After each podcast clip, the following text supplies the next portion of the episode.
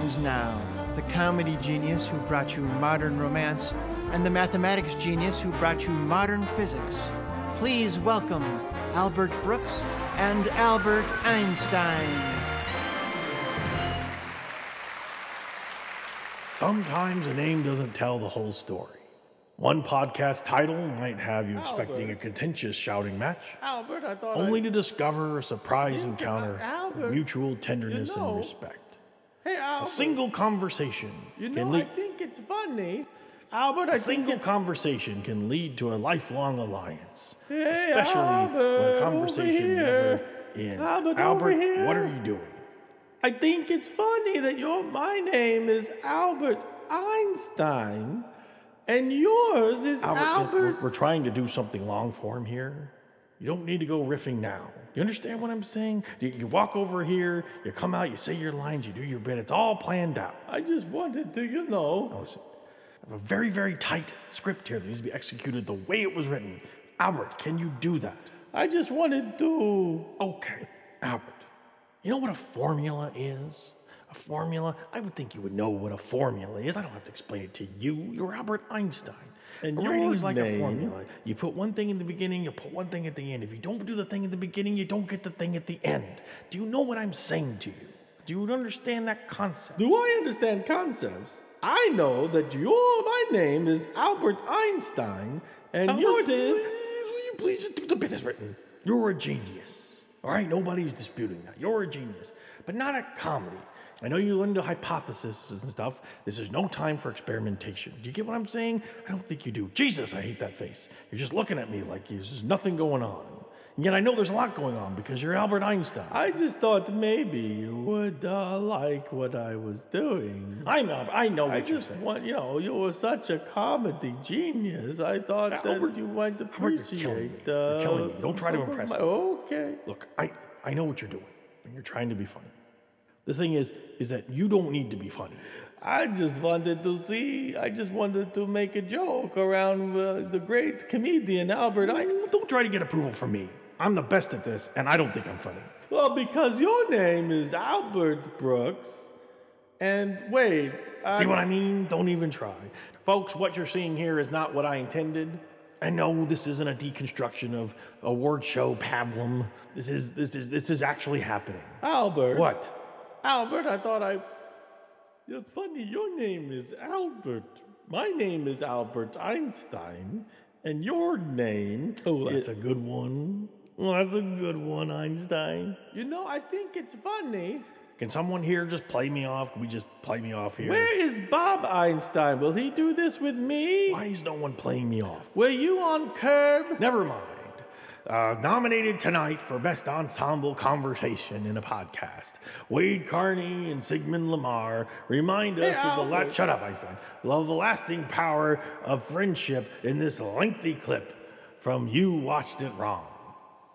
Jesus, I hate that joke. You equals M species wrong. You watched it wrong. Okay, next up, your buddy. I've been trying to segue off of this, but it, I'm glad. Uh, I'm glad we haven't. Your buddy. Go ahead, say who it is. Guillermo del Toro. Good old Guillermo. So he comes out to uh, introduce the um, Best Director Award and ends up saying something quite nice, um, which I did not write down. Huh. Um, I remember him saying, um, basically talking about how great uh, these are all f- people who have to make a movie requires you to do all you know put all this stuff down. He talks about all the effort and passion and and and and, and perfectionism that you put into making these things and that each one of these five people's films will remain untouched after whoever after the after we all leave here tonight i thought that was a, a, a really important perspective to have that I know no one will, but it's the way it should be. It's, it's the perspective one should all take. What do you mean by untouched? Meaning that um, when the person who wins um, best director of a film, that the other four are uh, now considered lesser than or uh, Oh. be forgotten about, or that all all, all their efforts uh, either went for naught or are now somehow invalid. You're saying no. The their the the the brilliance and integrity of their films will be untouched when everyone leaves here tonight. All five. Unblemished. unblemished, basically. Yeah, Well, that is nice. it was a nice And it's true. and it's very true. And Unless they unless they sucked to begin with. Um, like you know, the dad's an ideal home. um, okay, so best director category. The nominees are Alfonso Cuarón, Roma, Yorgos Lanthimos, The Favorite, Spike Lee, BlacKkKlansman. I've decided I better do them all ethnic or I'll In- or I'll sound the, weird. with the same ethnicity. Adam. McKay, Vice, and uh, I should know how to do this. Isn't it Pavel? Is it Pavel Pavlowski, Pavel Kaus- Pawlikowski, Yeah, for Cold War. Cold War. Do you know what you're fighting for? Does it feature the Janelle Monáe song? Probably not. Um, so uh, for me, there was only one. there was some uh, Alfonso, Yorgos, and Spike. All did great direction. I thought. Yeah, I didn't see Cold War. I tried so Adam hard to see it. Adam McKay, as I said, I felt like I'd been taken by the scruff of the neck and had my face shoved into scene after scene. yeah. Big Short, sure, Um, I thought it was. but not Vice. I thought. I thought it was overdone. The the criteria I'm going for when considering best director is who had. Um, I'm not looking for most inventive or Mm. uh, expressive. I'm just looking for who had the master's hand, like who Right. um, exerted like complete control and mastery of like every element of of the picture, right? right. And the main thing I'm looking there for is tone. Like tone Yeah. control for me is like the biggest thing in any movie Yeah. is like establishing and then maintaining that tone uninterrupted unless it's deliberately and strategically and successfully done.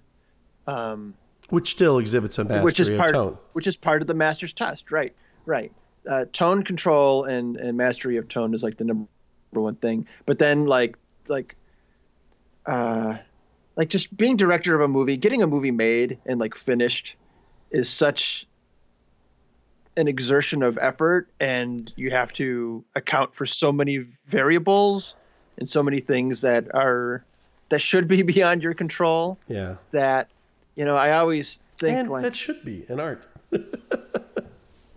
yeah right Yeah. and like in some at some level i think you have to be a megalomaniac to even believe you can do it Yeah.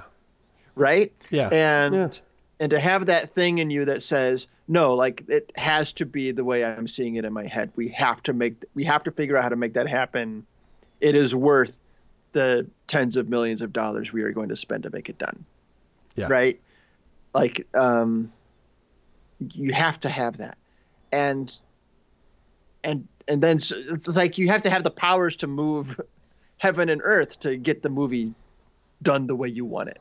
Yeah. so I, that's like just that whole package of things is what I'm really looking at, and uh, and for me, there was no movie I think I saw this decade that didn't exert complete control over every element of everything I was seeing on the screen like Roma did. Mm. I thought uh, Alfonso Cuarón apparently has the power to command dogs to herd sheep in exactly the the spot at exactly the moment he wants them to. You know, Yeah. the only thing he couldn't apparently do is like make a airliner fly over when he needed it to because that looked CGI to me. But other other than that, No, I well, I don't know. Uh, I wonder because they they say that because I was trying to figure out how how that incorporated into the theme because it begins with it, it ends with it. It's I want. yeah, I want to talk about that. but they say that they incorporated because that the city they're shooting in the flights are overhead constantly. Like those. Oh, yeah. Like they're just, they're just that- going all the time. And so it was incorporated. They said it just- incorporated into the thing, but I'm like, but how could it not have been? Um, he opens the movie and closes the movie with it. So like, and then it appears at one other moment in the in the film right. What moment was When that? I forget. when the professor is demonstrating his balancing ability, Oh, right. His blindfolded balancing trick. Yeah. and then that's when the airliner goes overhead and then there's a cut and then it's like the way it's smashed in the sky made me think uh i think that was cgi'd anyway Maybe I I, I don't know. then and then cleo is able to to perform the trick um, yeah, I love that. She just she just does it effortlessly. yeah Mm-hmm. so what does okay we'll we'll get back to this the jetliner and what it means um but yeah for me it was alfonso all the way Mm-hmm. uh you know um that's all i can say just like the every every camera move every time the camera didn't move everything everything was just felt placed perfectly Hmm. and exactly how he intended So I'm going to keep. but i thought i thought yorgos and spike did uh, amazing work Oh yeah, absolutely. I mean, it's well, he didn't get. It. I was going to say it's nice to see Spike win, but he got it for writing. Um, yeah, no, I, I agree. It, weirdly, this was as someone who who worship who really really um, uh, fawns over directors and like really is as someone who like really follows directors. I this was a year. This was a category I didn't really have that strong a feeling about one uh, because um, most of the ones that I was most impressed by, they weren't nominated. Um, uh, Roma, I don't think got a complete fair shake out of me because I saw it over like five sittings. Because I kept trying oh to, that's not the way to see it I kept watching it at like twelve thirty at night because I was like, I, I gotta see, I want to see this movie and I have no time, and so I kept drifting off, and so yeah, it didn't get a fair shake out of me. Um, but what I did see of it, I was quite im impressed, but I was so tired during it.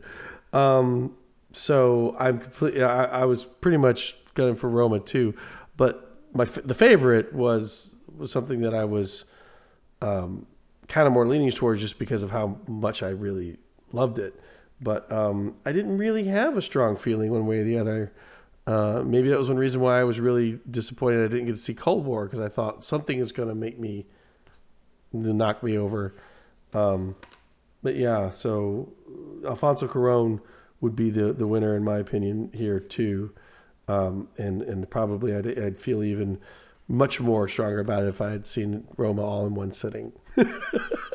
It's a movie you have to give yourself over to. I should have gone and seen it when they were presenting it in 70 mil here in Los Angeles. That would have been something. Oh, and another another thing about Roma, actually, and and this is something that I I'm embarrassed about that I've let it overtake my mind. I was kind of got a little backlash in my mind against Roma, not because it's of anything the film did, but at the way everyone was gushing over Roma. Because Oh, I thought you were going to complain about Netflix. no, they were just gushing Okay. over it so much, and then when I turned it on and watched it, the first you know thirty minutes of it, I was watching it going. We were we're literally just seeing her do housework for that. uh, Well, not just, but I mean, we go through her all of her tasks. We watch all the things she's responsible for, all the stuff, and and part of me starts to think, is this a movie about how the when someone else does all your your daily work for you, then you as a a husband and wife now have the luxury to just drink and make problems for yourselves. you know how like like Um, you know that's there, That's yeah. there. It's not what the movie's about, but that was there. And and and and so I started to kind of have this thought that I think Honest Trailers um, summed up this in in the exact same way I did, which was, wow, Academy voters are really going gaga at the thought of their housekeepers actually having a uh, being a real person. And so I had a, a, a bias against that. um, because uh, in a way, just because I was like, everyone's going nuts because they're they never once thought about this uh, possibility before. but Well, then- I've never had a housekeeper. yeah, I know. so that wasn't uh, why I'm gushing over it. Right, Just so you exactly. know. So you're saying uh, the Roma was to you was like the Secret Life of Pets or something?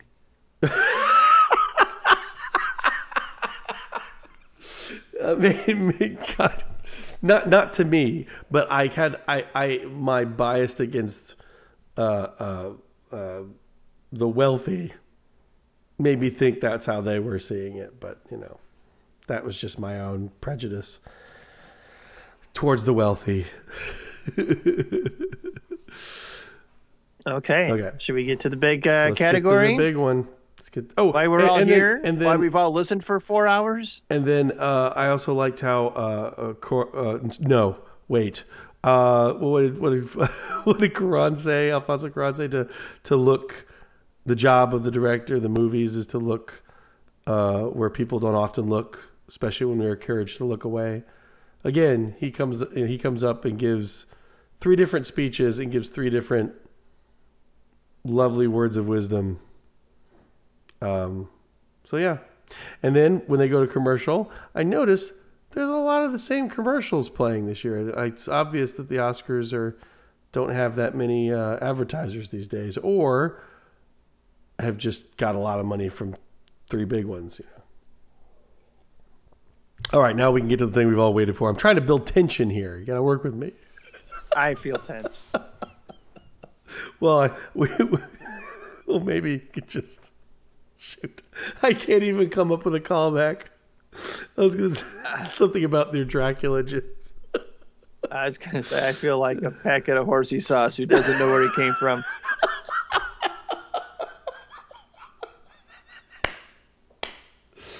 That's going to be on my business cards.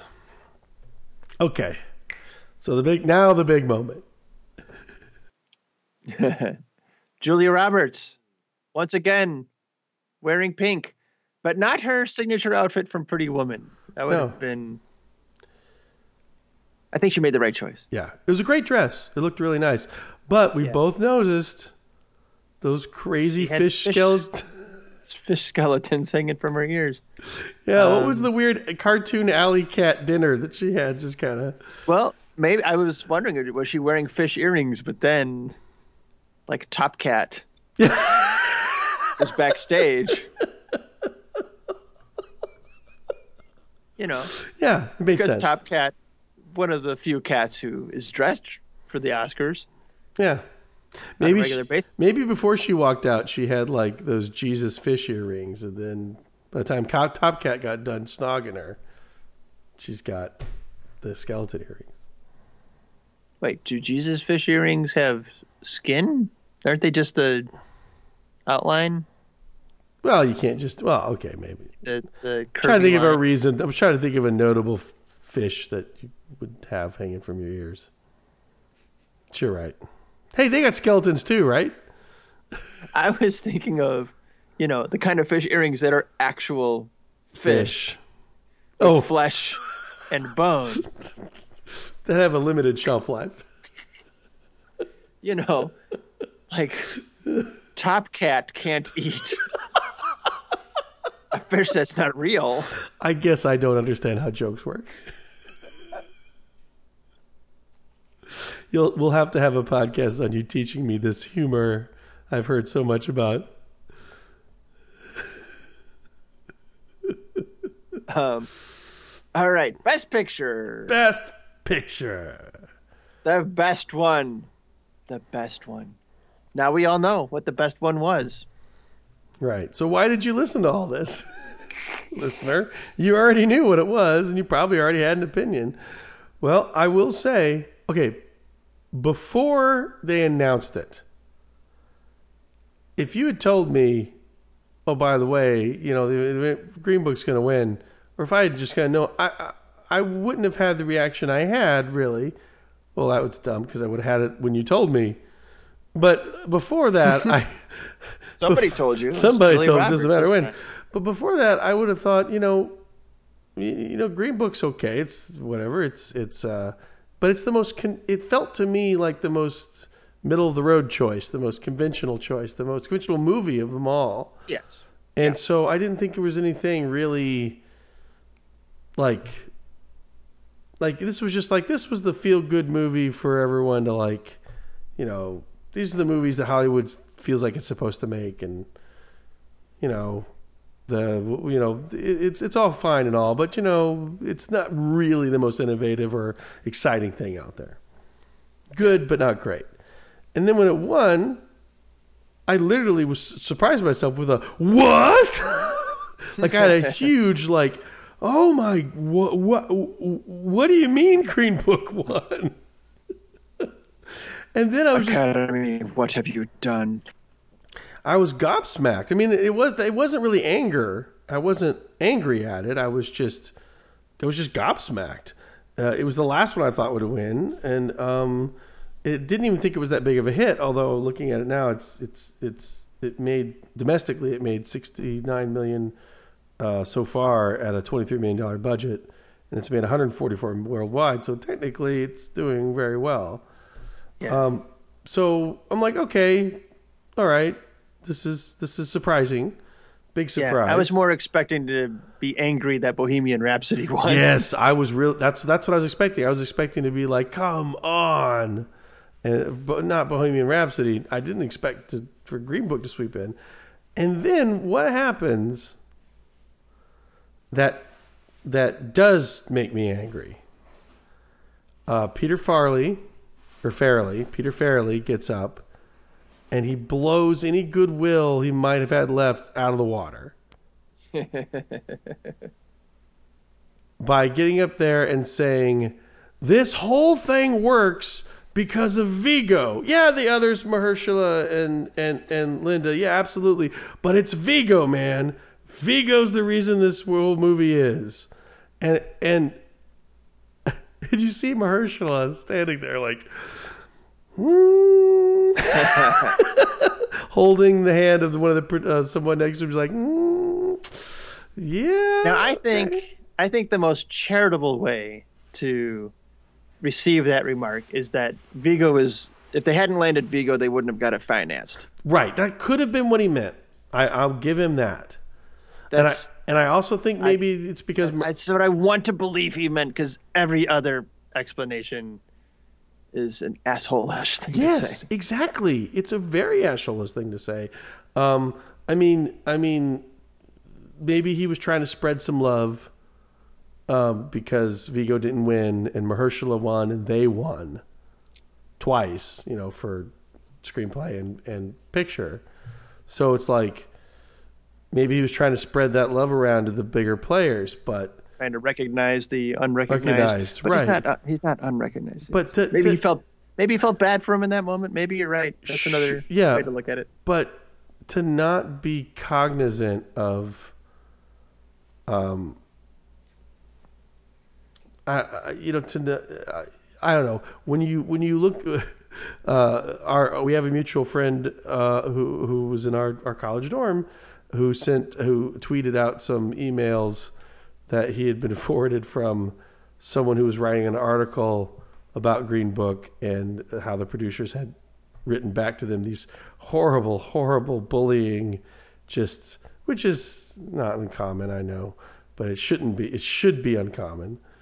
Um, uh, uh, bullying her and uh, it's it's it's terrible. Um, and then What were they saying? uh, I can't remember at this moment, and I'm too tired to pull up another web page. but uh, so I'm, I'm terrible at backing up my claims. But with all, let's just put it this way: with all the controversy surrounding that, they have to be aware of. To stop everything and then say, "Yeah, yeah, yeah," the the the this is a movie about love, of love, of accepting people in your heart, and let's disregard everybody but the white guy. And I'm Yeah. like, um, This movie works because it's about the white guy. but and, and, and I think that's the that this is obviously the biggest thing about the movie in terms if without looking into the history of how it's made, the biggest thing that people are upset about is that well here we have another movie about the black experience seen through the white guy and how great the white guy is to change. Now, let me. There are some inherent things. I'm I'm not really defending it, but I will say that, you know, one. In a story about racism, technically, it is the white person that has to change, right? It's it's their views. I mean, not and their, completely, not, not completely, you know, but right. it is it is a valid Um, thing to tell a story about. black characters are allowed to have character arcs too. which Dr. Shirley Even in stories about racism. right? And which Dr. Shirley certainly has. He has many problems that he's uh, and and flaws and biases and things like that that he's working through and does work through. Now, but um, and that might be part of the thing of green. The problem with Green Book is that, like you said brilliantly before, uh, we don't see Tony transform. We see him forget he's racist. you said that perfectly. That is the problem with the movie, and um, but I, I will say there there was a part the, the, near the climax of the movie. There was not the horsey sauce moment, but the climax of the movie is um, the the moment where, they go to play their last concert, and um, uh, the uh, Dr. Shirley is res- is restricted from dining in the main hall, and is said we could send something to your closet, like he's in that little broom closet for his dressing room. along with um, Eugene Levy and Catherine O'Hara and Best of Show. right. And so he's in there, and, and, and the conflict comes up where where he says he he says I am not going to I want to eat here. And then Tony tries to talk to the um and the whole movie it's I mean the whole movie Tony keeps saying why how does he put up with that? Why does he put up with that? He shouldn't put up with that. But I don't think Tony ever really sees or the movie doesn't seem to really get through to him that um, the idea that that if he stands up for himself, if he doesn't put up with that, he's arrested or beaten or he Well, loses. he does see that. He, He does see that. He goes to a bar that right. you know he doesn't put up with the bar that doesn't allow black patrons or you know, isn't friendly to black patrons. He doesn't put up with that. And what happens to him? Or, Right. you know. Exactly. And then uh, Tony yells at him for doing it. for doing it, right. So yeah. And right. so, and, and- But the film doesn't have the film isn't conscious of that contradiction. So, so, so you wonder if the film is presenting that for you to see, or if it doesn't even realize what it's presenting, right? I don't, I don't really know, especially given the light of all this stuff. Um, and and and I actually thought that the end climax where where Doctor Sh- where where Tony's trying to work it out, where the conflict is, if if Tony doesn't get Dr. Shirley to all his shows, he doesn't get paid. Right? Dr. Shirley, Tony wants Dr. Shirley to quote unquote stand up for himself and is happy he's doing so and is trying to advocate for the guy. He's not advocating for the guy not to be racist. He's advocating him to make an exception because it's going to be best for everybody. Make an exception for Dr. Shirley and let him sit in here. Right? So he's doing this thing. And then what could have been a what probably might be, I haven't read anything, what might be a controversial moment, I actually thought was a pretty savvy moment where Dr. Shirley says, Tony, I'll leave it up to you. If you want me to play, I'll play.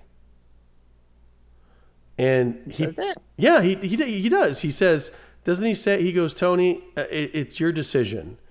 If you want, if, if you want, if you want to play me to play, I'll play. If you want to leave, I'll leave. Basically, he's saying, or and and he puts it on Tony to say, I'll do whatever you. He says, I'll do whatever you want me to do.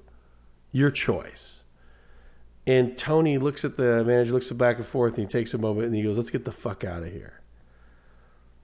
And the the thing I, So I is, is that a challenge? That's that's is that That's right. He's not deferring to Tony. He's challenging Tony. He's challenging Tony. right? Yeah, but Yeah. see, that to me, I was afraid that everyone was going to be really mad at that scene because he'd be like, "Oh, he's letting the white guy be the savior," or he's he's deferring to him. But he's not. He's saying, "Look, what's going to be more important to you, Tony? What's Yeah. right, or you doing getting paid?" Yeah. He's at, he's he's Right. challenging Tony to sacrifice Yeah. for what's right. That's how I saw that. That's how and, I saw that. and so that I thought was really was really great. I thought that was a really great moment. And I, I maybe maybe no one else had this. Maybe my fear about how it's perceived otherwise doesn't didn't maybe is, is erroneous and that all landed perfectly. But I, again, the way the movie had presented itself everywhere else, wasn't really quite sure it knew what it was what it was doing. You know. Yeah, right. It does. So the bar was set really low when I saw it. Yeah. I expected to see some really ham-fisted, um, preachy, magical Negro type story, and so, um, so I was surprised seeing it, and I I'd heard the white savior thing, too, so I I, I didn't think. Uh, I was I can't remember the doc. Dr. Donald Shirley. Surely, surely I could remember that by now. I think you can, and stop calling me Shirley. Worst movie I ever saw. I'm not seeing anyone ever again. So I'm watching the movie and I'm like, oh, Doc Shirley's not a magical Negro character. Like he has No, his not own. at all. You know, he's he, he has he has his own agency to the whole thing. In fact, he's the one calling the shots and telling Tony what to do at the Right, beginning, but not to make Tony better. You know, um, he's he's not he's not bringing Tony along on this ride to educate Tony, right? Right. Uh, no. He is going on the tour to kind of introduce the South to a different view of, you know, African Americans. You know, he's, The he's Southerners, the yeah, Southerners. right? he's yeah. trying to give the Southerners kind of, you know, kind of like But look, without, look at us differently. Without the without the faintest hope that he's actually going to right. do anything. It's just that he feels an obligation to Exactly. present himself as a as a black man with dignity who, um, you know, I I can get access to places other black people can't. I should use that Yeah. somehow, right? I should use that Um, access to to all of our benefit. Right. Yeah. Yeah. Um, and so and so uh, so that really tinted my view of the movie. It was like, oh, he's not. Oh, it's a relief. Oh, he's not a magical Negro character. Okay, good in all these ways, right? Right. Um, but there's the white the white savior thing is still there. The fact that this is why are we seeing this from Tony's point of view and not Doc Shirley's point of view, right? Right. And and I have a, a I'm of I'm of I'm of three minds I think on this question. One is maybe four. One is a lot of minds. um, it's it's written and produced by by Tony's son, Right. and these are this is the, the he heard it from Tony's point of view. Now he claims that he talked to Doc Shirley too, and maybe that's a lie, and maybe that's just cover, but um, but if he wanted to tell his dad's story, his dad had this experience, Yeah. That's valid. and he wanted to and he wanted to tell that story. I don't see why he doesn't have the right to tell that story. Exactly. Right. No, I completely. T- I mean, I mean, I mean uh, Roy, Bl- uh, not Roy, Roy Wood Jr. made a, a joke on the daily or on one of the Daily Show video where he says, he says, why do I? Dr. Shirley was an amazing, accomplished musician. On something, why do we, we want to hear about his driver? Like it's like having telling a story about Nelson Mandela, uh, but it's actually a story about his accountant. Why do we? Why do we? Why do we want to hear that story? But but part of me goes, well, his accountant's life is still a valid story to tell. Yeah. You Right. know, Here's so Roma. we could have a Yeah, Roma we about could have a his accountant. right, exactly. So I yeah, I, I don't think I don't think this story doesn't have a right to exist. I think a story about Tony Vallelonga is completely a valid thing to tell about. Um, I think a story And- about Dr. Shirley is probably a more interesting one, but it's Yeah. a completely valid thing to talk about, Right. Some somebody should make the Doc Shirley movie, and they kind of have been. you know, and make it a better movie, please. Right. Um, that'd be great. but I have more to say um, on that in a minute. So Okay. And then, uh, and this was Kareem Abdul-Jabbar's point, Mm-hmm. um, was if if if the mission of this movie, if we take it on face value, that the mission of this movie is to help white people be less racist, yeah, right? Right. And let's say that that was like the genuine motivation, and not just my dad was great and everybody should know my dad's story. Um, but you know, it has this. Let's say it has this earnest mission, and I and I think it it does.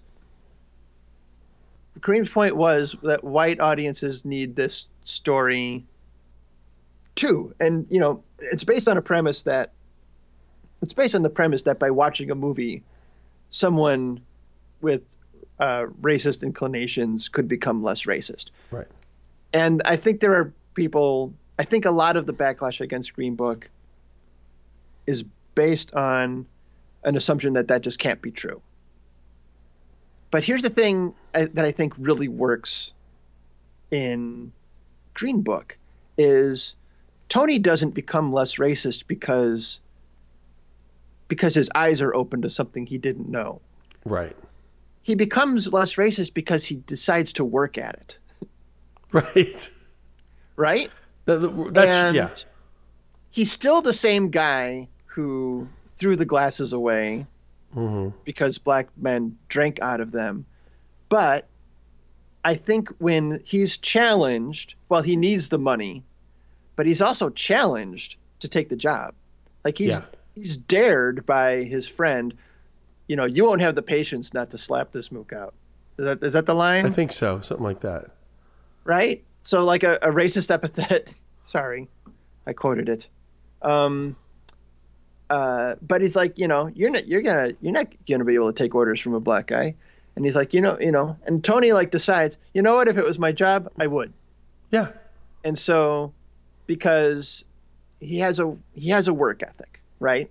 Right. And so, he- the reason he doesn't lose patience when he's being told what to do in the car and where you would expect him to lose patience is because he's decided this is his job and he's gonna sh- he's gonna prove he can do the job just the way he can prove he can eat 26 hot dogs in an hour. right? yeah, it's a challenge. It was someone threw it down. I didn't even think about that. You're right. Yeah. but and and and now here's where I think Viggo didn't deliver is like inside this is the way I was still watching it is like inside he's still prickling every time a black man tells him turn off the radio don't smoke Right. you know um but he's like but it's my job I'm going to fucking do my job right Right. I'm not going to let this guy get to me. And I have to get him to his gig, or I don't get paid. I'm going to get him to his gig. I got to get him out of these racist spots. I got to keep him out of trouble, right? Right. And The Jade And here's Rock what I- being the only part really where he does really bristle. and, and here's what I here's what I believe. Here's where my my take on Green Book is premised on a certain view of human nature, which is all of us have biases. I've got them. You've got them. I wish I didn't have them, but I do. And the only way to get better is to decide you're going to work at it Yeah. and you're never going to stop working at it, Yeah. right? Exactly. It Completely. is work. It's like it's a, it's about um, it's about attention and thinking about how your actions are affecting other people. Exactly. And it doesn't it doesn't mean you can like quiet every voice in your head necessarily, but Right. it means I can't act on that impulse just the way I can't cheat on my wife. Right? I can't Like, just punch somebody in the street because I feel like it. Yeah. Can't do those things. right? like I have to think about the consequences of my actions, Yes. especially for those people who are less um, empowered than I am and less Right. privileged than I am, right? And the work comes from And so- recognizing that they are less privileged and less powerful and less historically marginalized, you know? yeah. And so the big cheesy ending where Mahershala comes to his Christmas dinner and he's welcomed by all these people who we know are racist, but they're like, pull up a chair, you know. Yeah. The reason that scene worked for me is because before before Doc Shirley shows up, somebody makes a joke about him, and all Tony says is, "Don't say that about him."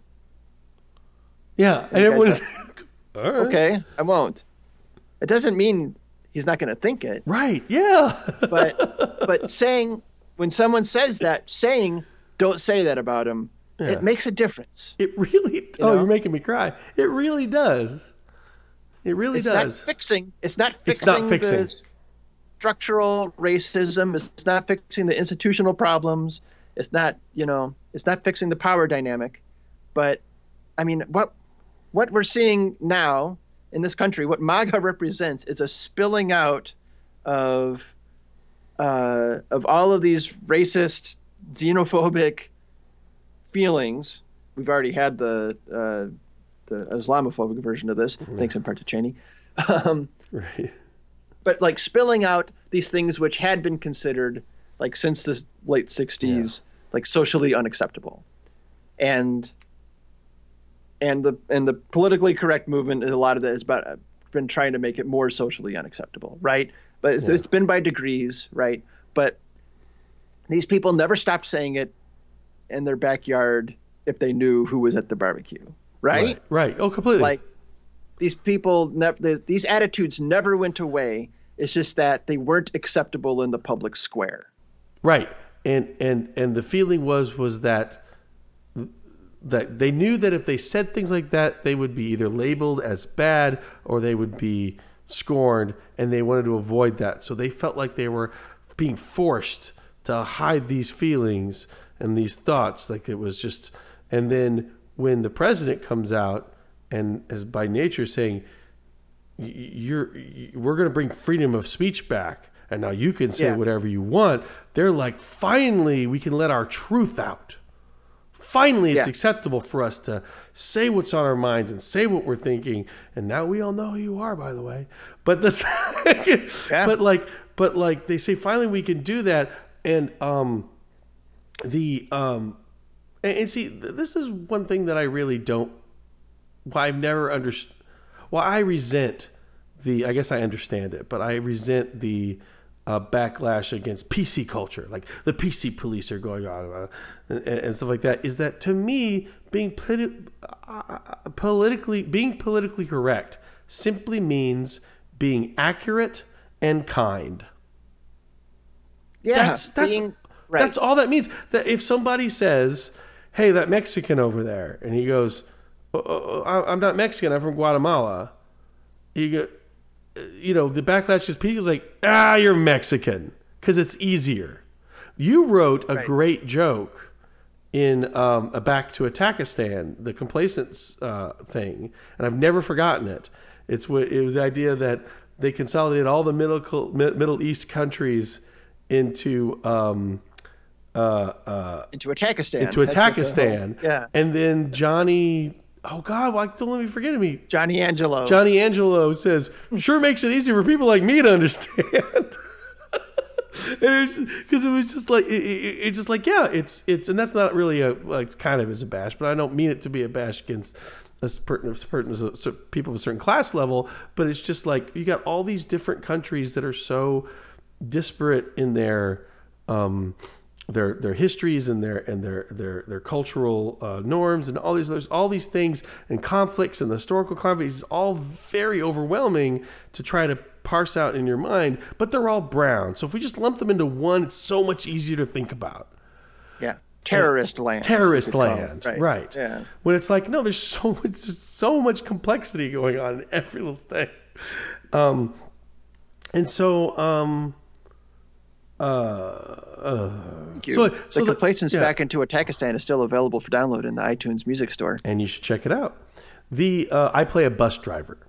The uh,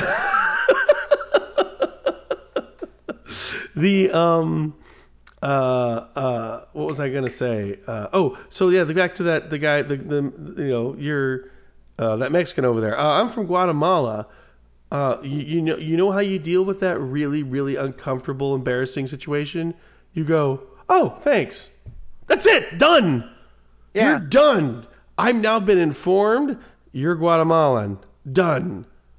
yeah. Why is that so hard? I mean, you could say you're sorry, but you don't. I mean, just You- like it's oh, okay. I'll make a note for next time. I didn't know. you I can mean, say- you could say I didn't know. I didn't know. That's fine. That's an acceptable answer. So the Right. fact that all these people have all this hate build up, that they've been forced to keep all these um, um, deep seated, learned, passed on from their parents, whatever, because it's rarely from experience that these that these things that these racist tendencies come up. I, Oh. I'll give. Here's where I'll give some slack. Is I think some of it is just hardwire. I think evolution has made us this way, right?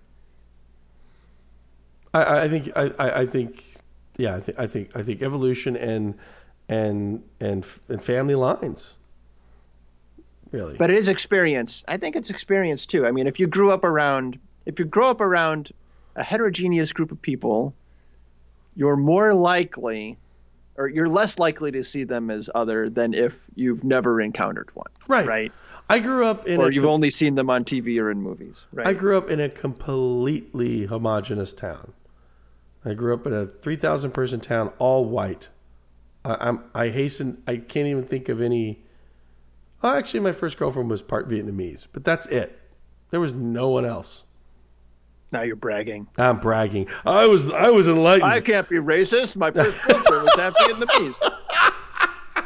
Uh, truth be told, those I only have a racist bone in my body, which was is like that's the biggest tell. Yeah. Oh, yeah. Exactly. You know, if you have to say that, it guarantees you're a racist. Yeah. Ex- ex- It's just about There- There's a joke that I've been trying to work on. I was going to say something terrible. I was going to say, "Well, truth be told, I was only attracted to the German part of her." I'm just kidding. and anybody who knows me knows I'm not racist. Um, Anyone who knows, yeah. means you don't show it to people, Right. right? Like I, I there's a joke I've been trying to workshop uh, for so where that I, I I like the germ of it, which basically is uh, if someone ever says to you, um, "Oh, you'll like this guy," he tells it like it is. Buckle up because you're in for some hardcore racism.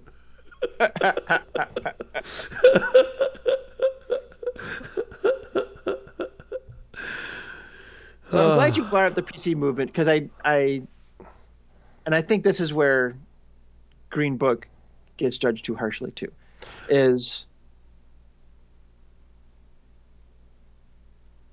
trying to interact with other cultures, whatever that culture is, mm-hmm. right? It could be along race, religion, sexuality, geography, whatever. When you're if you try to bridge a gap, you're going to make mistakes, Yeah. right? Oh, absolutely. And so making making the effort, and this is you know, and this is what Get Out. Well, not really.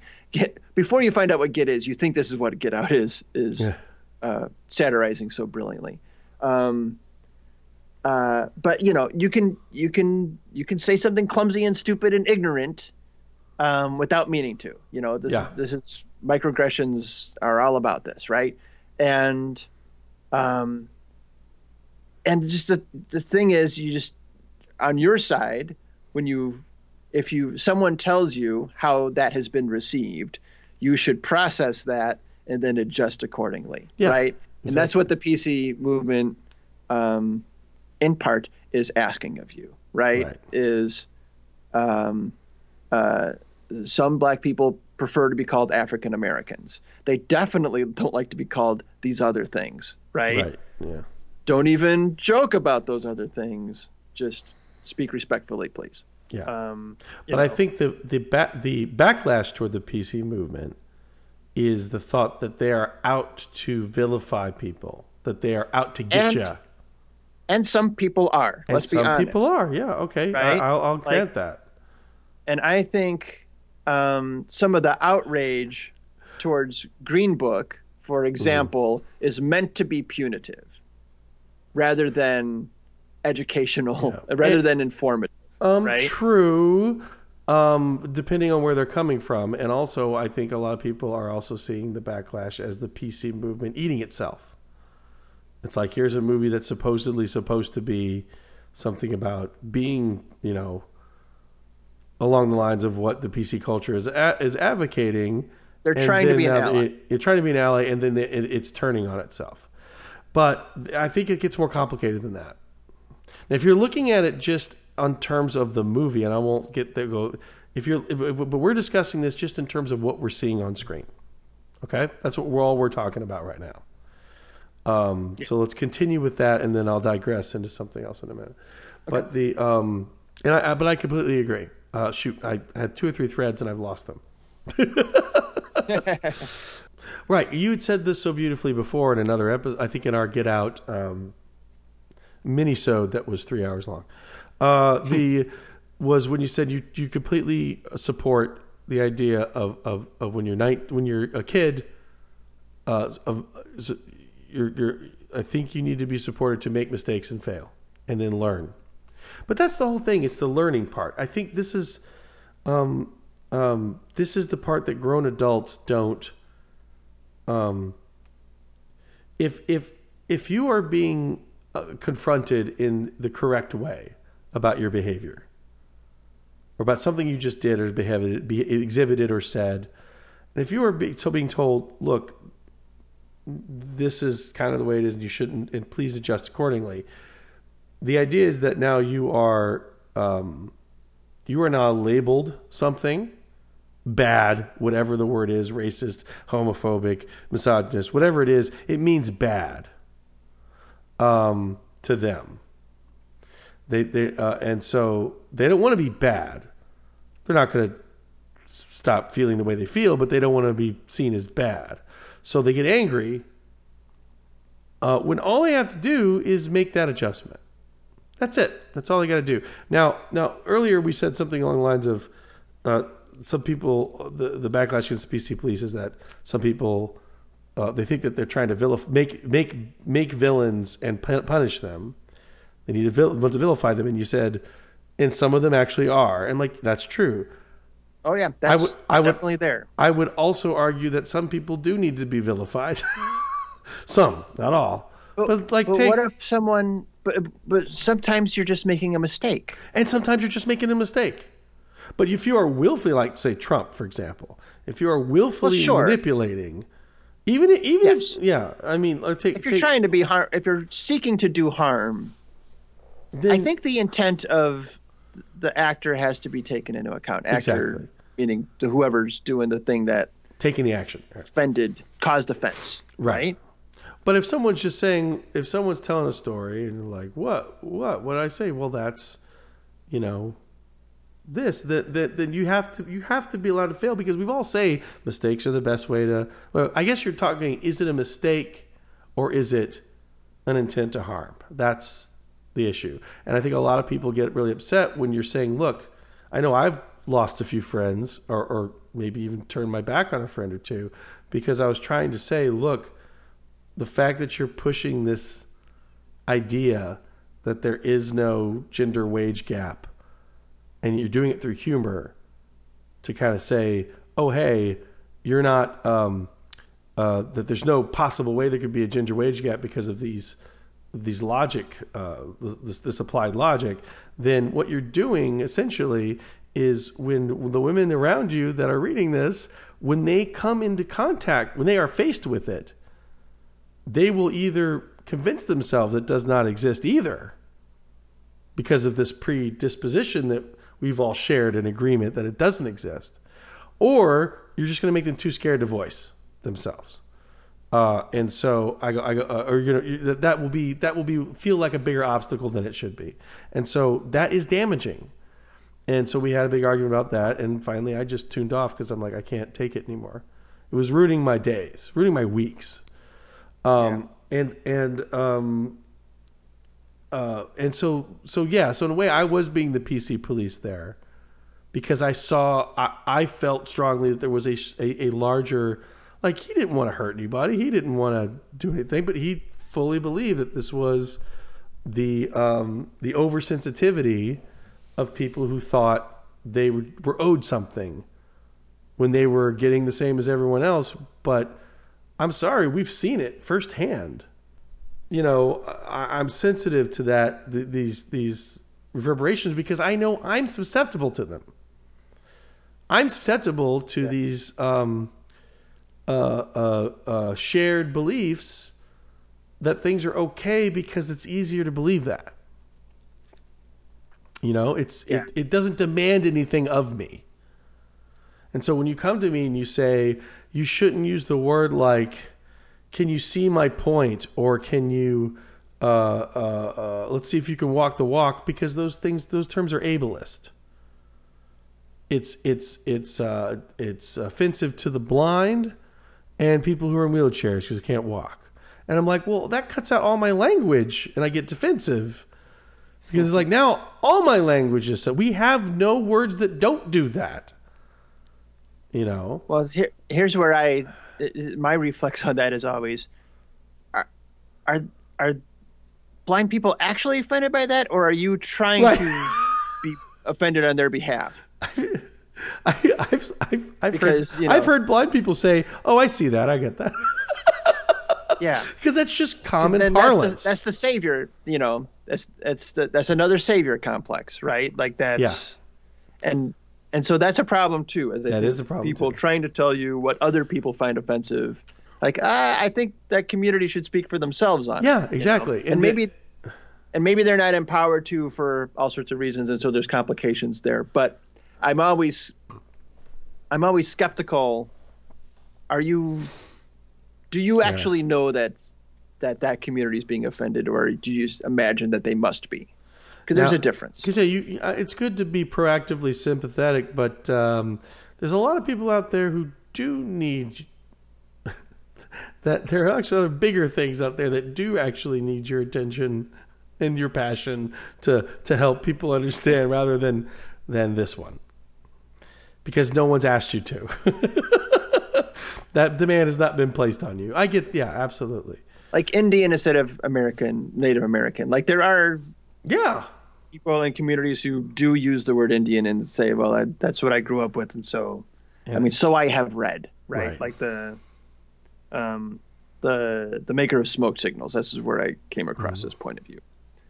Um, is that he's like, I'm in this movie. I'm using the word Indian because that's the word I grew up with, and in my community we use that word. Yeah. Right. Yeah, exactly. And and so and like everyone, I, I remember uh, David Alan Grier, aforementioned genius powerhouse, David Alan Grier would talk a lot about how he He's said, joined the echelon. yeah, he's showing them. I remember he would talk about a lot about how um, it- when people were talking about the black experience in America, and he was like, you know, I'm really moved by things like you know, boys to men, uh, boys to men, Boyz n the Hood, and um, vastly different, and New Jack City. But he goes, but that's not my experience. I'm black, and that was not my experience. Yeah. You know, because I'm not I'm not invalidating that because that was their experience. And so, um, uh, you know, let, let's. Um, well, maybe this is too big of a topic to get onto. Maybe I shouldn't get on that. But I was musing the other day about uh, why you can have Black History Month and why you really can't have White History Month.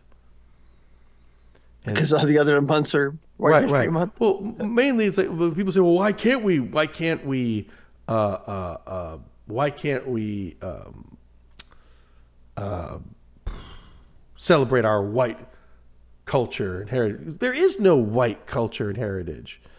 There is Irish culture and heritage. There's Swedish culture and heritage. There's British. There's English. There's Scottish and Wales and and and, and there's no Caucasian thing. And they're like, well, if that's true, why is there no? Why is there? Why isn't there? They're Ugandan and Nigerian and all that stuff? It's like, well, there are, but the Black American experience is there because we took them Yeah. from their cultures Did, we denied them. and a whole we denied them the experience of a cultural lineage and they grew up and the ch- their children grew up in and their children grew up in an experience where they did not have one i get this okay i was temping at a hospital in, in evanston and um, it was typically during September 11th, as a matter of fact. I remember that I was in uh, nuclear medicine, nuclear medicine, and um, uh, my job was to basically sit there and when people came in for the radiology, uh, for their uh, radioactive uh, uh, isotope injections,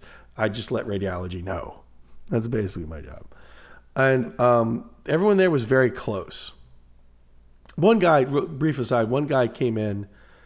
Typically what happened is someone would come in and say i'm here for my appointment. I would call radiology and say they're here and then no, i would never see them again. One guy came back. He was an older man.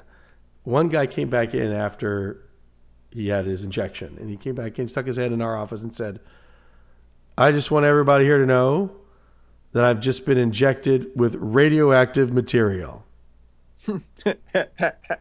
see you later and I went, I hope I'm that guy when I grow up, when I his age. I hope I'm that guy. Just wanted to point out a factual absurdity and then leave. Um. Anywho, uh, there was a woman there named. Why should I probably shouldn't even say her first. I don't know. Know, I loved all the women working there. They were. Uh, I loved all the people working there. They were great. One of them was a um, older African American lady who uh, whose last name was Carter, and we all started talking about where what our what was our um, oh my last name's Irish, but I have this kind of heritage. Oh my last name's from this and that and that, and I turned to her and I said, "What's the what what's the origin of your names last names? What's the background of your last name?" And she goes, "Huh." You know, I don't even know. I never thought about it. And I went, How could you not know? Uh, uh. and I realized. Remember, you were with me. What's that? You were with me. I think we we were in L.A. and we saw um, the stand-up set. There's this black woman talking about taking a tour of a plantation down south, and at the gift shop she got. Um, uh, I toured the plantation and all I got was a stupid last name or something like that. Oh, I don't remember that, but that's a great joke. Yeah, it was a great joke. Oh my god, it's, it's sad too. But yeah, but yeah, that, that occurred to me. I went, oh, why? How did I not avoid that landmine? It's like, oh, because I wasn't thinking. I don't. I had, I didn't don't have to think about that kind of thing. And I think that's why we can celebrate because Black History Month is really Black American culture and and and and well, I mean it's it's it's because they were you said I'm sorry you already said it best they they were denied a culture and this is now their culture and so we can celebrate that and it's the same as us celebrating Irish or Italian or Greek it's it's on par with that and there is no white celebration and that's fine because just saying that creeps me out Let's all.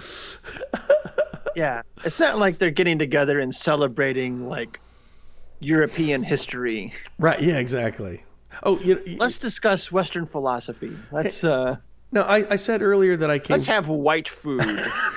white food horsey sauce i'll tell you um and i mean actual horsey sauce just to be clear Yeah, no. but yeah, celebrating white culture. I mean, like, it implicitly is just celebrating power. I mean, that's yeah what no exactly right right? Like every other aspect of your. It reminds me of the uh, great joke from uh, John Hodgman's um, "The Areas of My Expertise," uh-huh or it's in the introduction, uh, and talking about how he's going to cover all of world knowledge. yeah And then he, but he says, if you would like any information on sports, may I refer you to every other aspect of our culture? that's right that's great that's a great line and so, if you want to celebrate white white history, white culture, you just just um, watch the Oscars. because it was so white there for a while. Um, did you remember? Uh, did you ever hear Aziz Ansari's joke about um, how people would come up to him and say, "Boy, you must have really been excited for Slumdog Millionaire. You must have really." And he's like, "Well, that's." I, I, I'm actually not that. I'm from a different place. but then he goes, but that's when I realized white people must be excited all the time. they go to see Dyer, like, hey, that's me. They go to see Steel Magnolias, hey, that's me. They go to see Last Action Hero, hey, that's me. That must be really exciting to be white. I joked the day after. Actually, it wasn't a joke. It's just sincere. But the day after Obama got elected the first time, I was like, finally, a president who looks like me. Tall and skinny and has big ears. Because you know what? He does look like you. That's pretty great. I never had a skinny president in my lifetime. I was very excited. Yeah, that's pretty great. Um, okay, I know it's getting really late there, but I do want to touch. is. I do. Uh, I'm really enjoying. I'm uh, I know. energized. This- I know. Stimulating discussion. you you look very energized for someone who's about approaching three a.m. I took a 90 minute nap. Oh, that's good. A disco nap, you said. Um, I there's like three or four threads there. I wanted. I want to kick myself for not rem- remembering at this point, but I guess we should. We should, for the interest of time, move on. Um, so, as a movie in, a, in and of itself, its shortcomings, I don't think deserve rancor as much as maybe a desire to maybe do the next movie a bit differently. Um, Yeah. but Shake your head. Say, ah, what could have been frustrating, but yeah, uh, just just do better. Yeah, Mm-hmm. So, right. yeah. It, you know, it doesn't deserve even a Best Picture nomination. no, I think. no. Um, I thought it Mahershala, was- sure, okay. yeah, he was great. Um, uh, but you know, but I thought it, it, was- it was fine. It's fine. Uh, You know? Kareem Abdul-Jabbar's piece, I think, is, uh, stands on the, for that fact. I, I think that's that's like you said. It's the I think it's the best thing to take away from this whole thing. However, Yeah, that if you want if you want a white if you want a movie to change white people's minds, it's going to work best from a white person's point of view. Yeah, exactly. And Because so- I, I mean, it is sad. Because okay, so that's the thing. That let me put this question: Is the movie Green Book, given its title, is it about the black experience, or is it about the white experience being around a black experience? Oh, it's definitely the second. It's definitely Right. It's definitely about the white experience of of taking this journey of going from someone who didn't want to give black people the time of day to if I work. I mean, this is how I saw it. Yeah. This is my charitable reading of it. Is if I work at it, I can I can do better, right? Right, and If that's I what it is. decide to put in the work, then I can have better uh, Yeah. relationship with It- people who are it- different than me. it is definitely, I think, unequivocally about the white experience around the black Yeah. experience. Now, if you take a macro view of what should be celebrated, you know, and what shouldn't be celebrated in a given moment, you could make some case that it's a little bit disheartening that uh, we are we've we've selected a movie for to be praised as the best movie of the year. Uh, that's about uh, purportedly about the black experience, but is clearly not Um, yeah. over um, two, at least two movies that is about the black experience made by black people Yeah. Right. through the lens of their own experience. Yeah. And and that is um, that is that is problematic. I mean that that is, that And I is- think- that's troubling. Now, I think now, that's where a lot of the rage comes from is the Right. opportunity cost the opportunity cost. being right. The opportunity's been eaten up by this middling, if good, purely middle of the road movie. uh, you know, the the white movie crowds out the the Right. innovative black movies. Yeah. Now, and, and, and let's let's be clear. If if if um, I'm going to be uh, totally honest about myself. If um, can you uh, forgive? Can can you ever forgive me? Or eighth grade uh, had been nominated Best Picture. Uh, I would have. I think I would have advocated for either of those winning over BlacKkKlansman, Now, BlacKkKlansman is an incredibly important movie about an incredibly important thing going on in our time right now. But like you said, it's got high highs and very messy a lot of other things. Yeah. Just as a film. But but it's great. but it's great. Yeah. Um, um, but yeah, but it's great. There's no, it deserves to be where it's at. But if we're judging films as films, this Black Panther. Now I'm I'm a I'm a you know me. I don't have to go into talk about my love of Marvel movies, and I think I like Black Panther. I think I no, I take that back. I think I praise Black Panther more than I think you have just as a film, especially when you remember you said I the, the weakest part about Black Panther is Black Panther. Black Panther. yeah. I've uh, Right. well, it's a character flaw. I tend to focus more on the negative. Right. but Um, No, it- Black Panther was an exciting, important achievement. Um, A lot of fun, it is a and culture. the worst parts of it were the superhero movie parts of it. It was And- if it yeah. weren't a Marvel, if it weren't hamstrung by the Marvel formula, because it it doesn't do the Marvel formula very well, but it does everything else Well, no. I, I, I would I would argue that actually I I, Okay. would- I would say a, a, a lot of the pr- I, I was angry actually at a lot of the critics who were trying to justify how much they liked a Marvel movie by saying that oh see Ryan Coogler he made this great movie by jettisoning the whole he wasn't hamstrung by the Oh. by the machine God, I wish he had. uh, uh, and all that stuff. And, and, and so and so he can actually tell this much better movie because he's not following the machine. And to me, I was watching it going, no, I'm sorry. Part of the brilliance of this movie, you're, you're underselling Coogler's achievement. He's made a very cohesive movie about a very important and personal personal thing and a macro global sociological issue. Um, and it fits into the Marvel machine. How did he do that? Like it, it, it, it. I thought it did support the franchise building. It did include the elements of the other thing of of of. Um, it, it, it certainly didn't detract, in my opinion. I mean, he he did both, and I, I thought it did a disservice to say that he avoided it. He he def he just No. it just No, wasn't no, apparent. I don't think he avoided it at all. I I, I wish he had. I wish it. I wish you could cut the formula parts out of it. Um, And you know, and I shouldn't say it was a it did it was a bad. The, those parts were were bad. They were just the weakest parts. Of the They were the weaker parts. Of the And um, you know, that's just, if when the final showdown between Black Panther and Killmonger is the worst part of the movie, the movie's got a problem. Yeah, that's right? true. Now, post know? post showdown is great, but the actual Yeah. c- battle is like we're just waiting for this to get done so the movie can continue.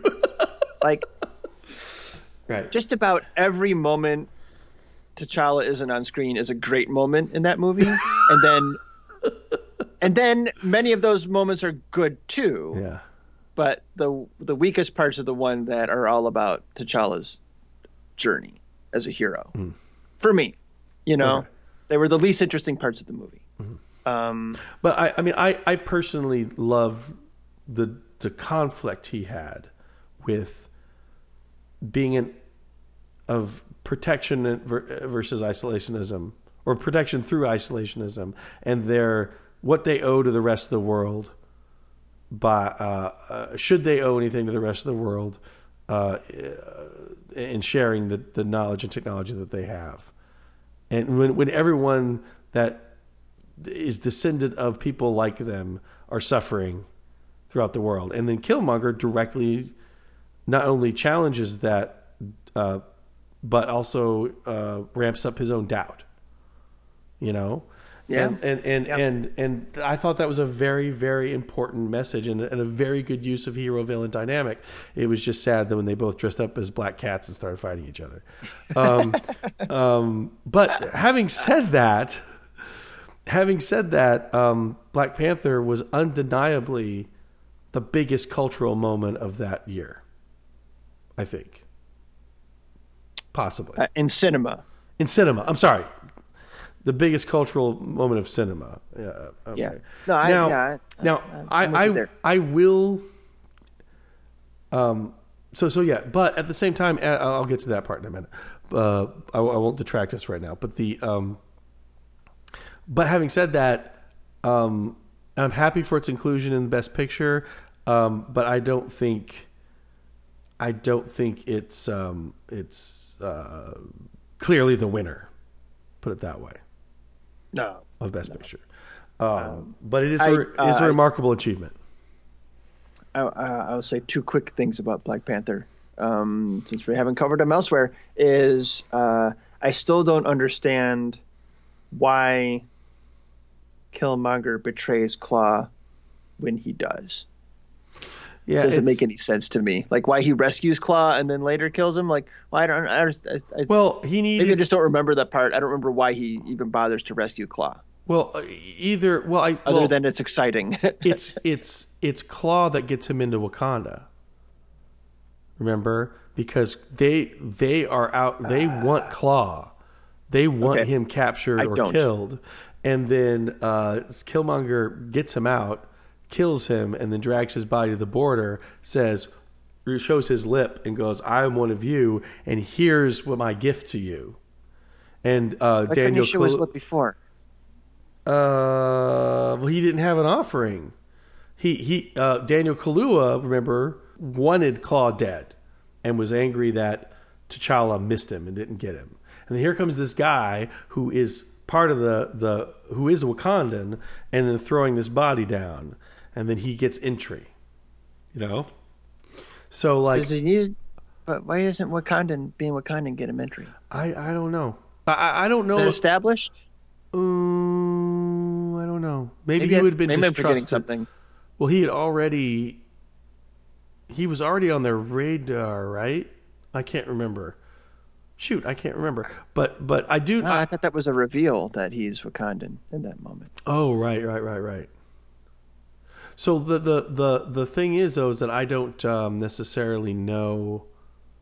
I, I I can't speak to whether or not that was Killmonger's plan, or if that or if Claw was just getting too, um, too rambunctious to hold, uh, to to to. He was getting too rowdy and uh, too uncontrollable, and so Killmonger decides to take him out. I can't remember. And, but as I was just when I saw it the first time, I didn't buy that Killmonger needed Claw the way he, other than it was just a twist. Um, Like at all? yeah, like you know, if Killmonger's Killmonger, being that he's the person we see later, other than it, we need a reveal and a, a twist at that point in the in the plot. I didn't. I, I guess I just didn't buy that he actually needed Claw, Hmm. or be, needed to pretend to work for him. Okay, that's one thing. Second, I can't believe when we were going over best non-combat scenes, I didn't include Killmonger's flashback Yeah, I think I did, to when he was I? a child, which is, did you? Either I had that in the runners up or, or whatever. I don't remember. But yeah, that's that's pretty That's- killer.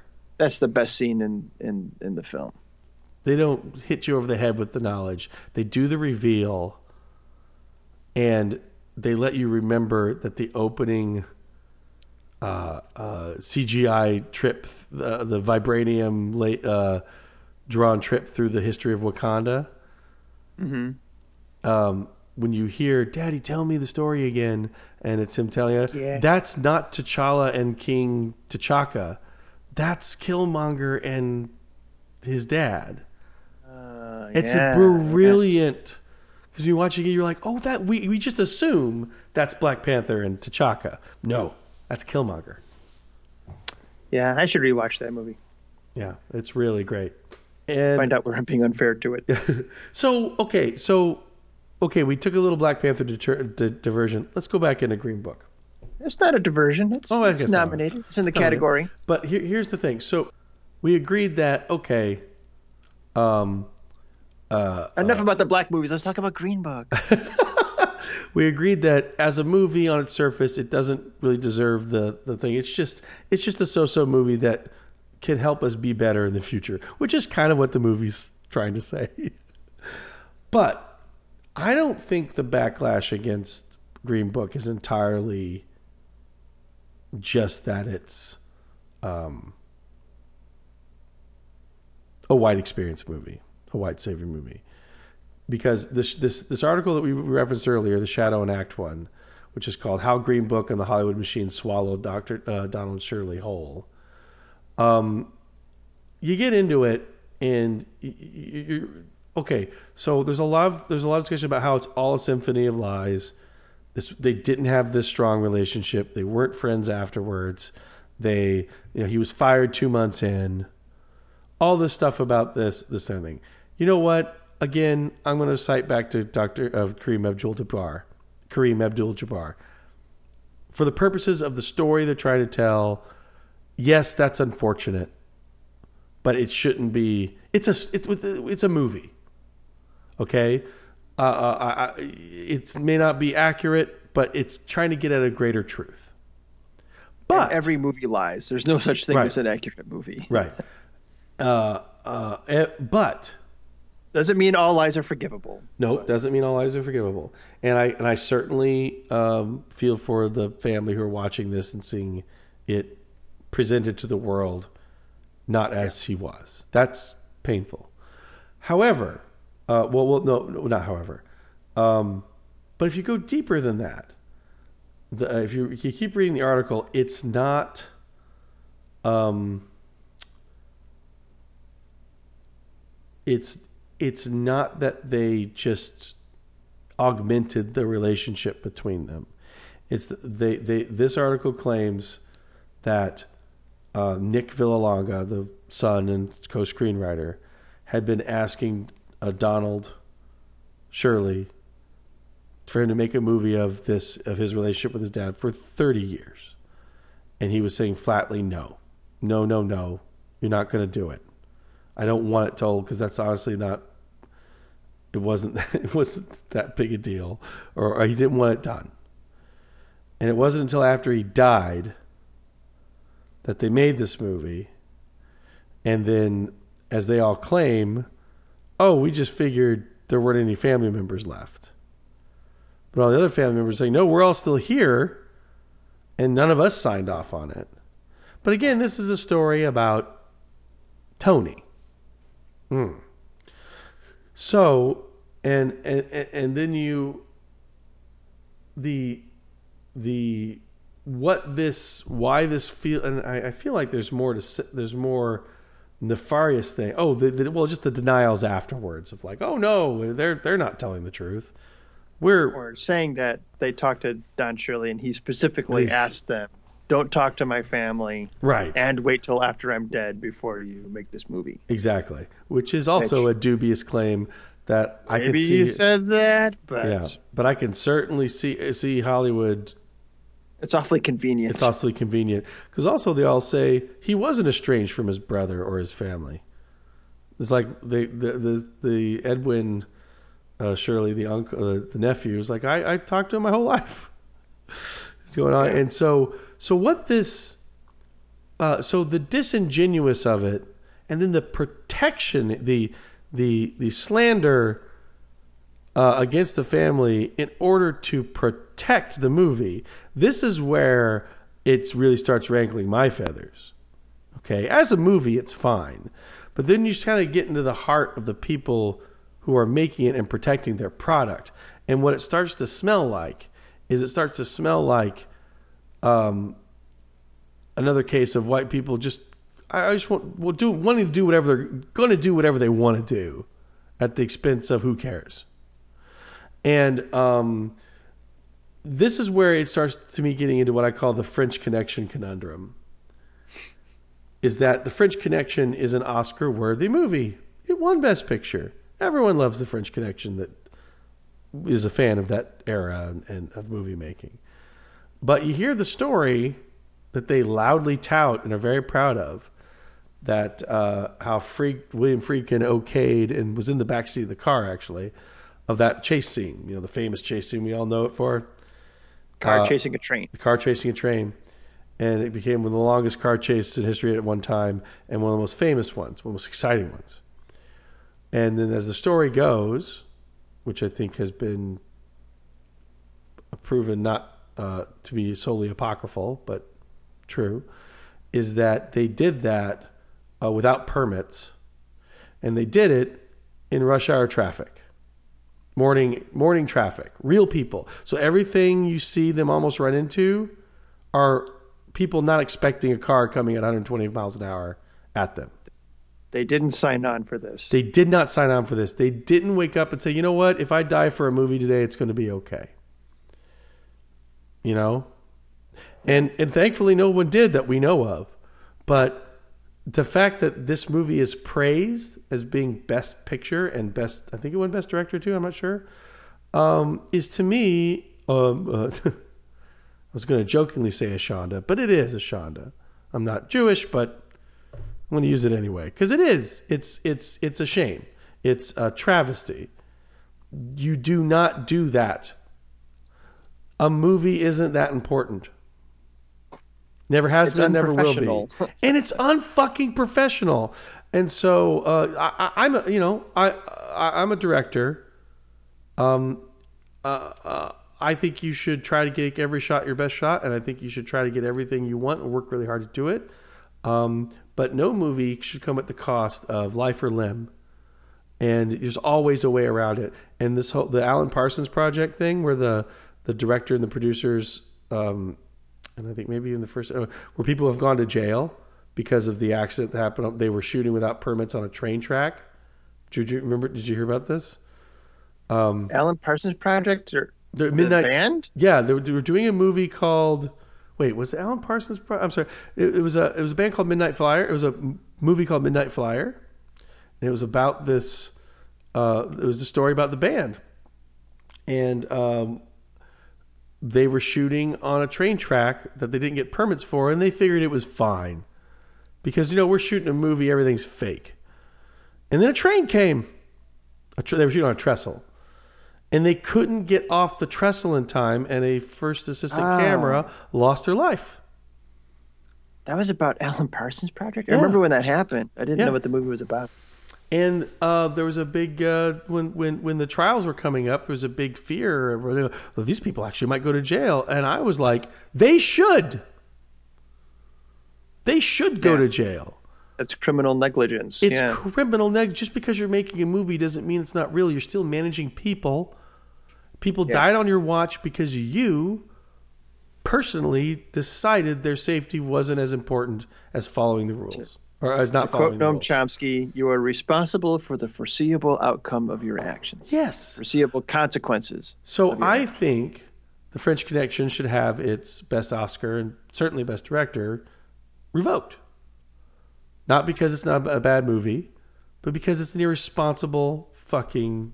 Um, uh, it should not be uh, lauded and it should not be emulated in terms of. Now, is that on screen? No. We just assume it's the magic of the movies.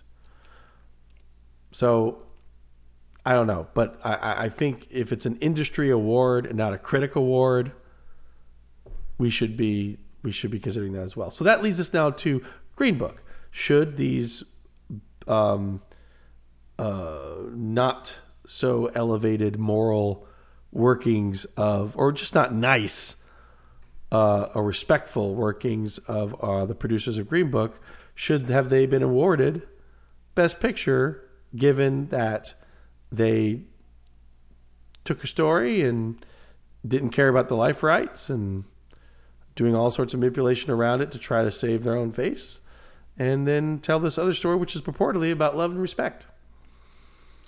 Uh, I don't know, but I uh, certainly don't like it as much. Uh, if if that's true, if all those things in the article of Shadow and Act is true, then yeah, I don't like it. But again, it's one article I read, but it sure sounds pretty fucking right on. sounds like what they'd do. Would you feel differently if that if everything that was stated there was true? If you were certain that that was true, If there was documentary evidence, that they totally disregarded the wishes of the, the life rights of the uh, subject of this movie to tell the story they Well, wanted I- to tell. I'm not familiar with life rights. Is this a legal question or merely an ethical question? Merely. Is this a legal Let's- question or an ethical Let's question? say let's say ethical because the legal can be sorted out. The ethical of uh, should Best Picture go to a movie that acted somewhat unethically? and um, the ethics here being you shouldn't make a movie um, that has biographical elements without the permission of the living survivors of that subject. Well, when you're told no, and then you just wait till they die, and then do whatever you want, it certainly doesn't Uh, give you good vibes. So if Dick if Dick Cheney never gave permission for Vice, Ooh, okay, nice, nice. I don't I don't see I don't see ethically the difference. True, except for the fact that the Cheneys haven't been historically marginalized as a people and had stuff like this happen to them all the time. And this is There's just a- one more incident. Right. There- There's not that taint. This is one more incident of of another uh, uh, more powerful force just taking and doing whatever they want. so there might be a moral dimension here beyond the ethical one. Right. But as a strict ethical question, I don't think you need someone's permission to Hmm. To comment on them one way or another in, in, in film. But this is Right. more of a representation. No. But yeah, Well, I mean, what's the difference? yeah, I guess you're right. There's not really much of a difference.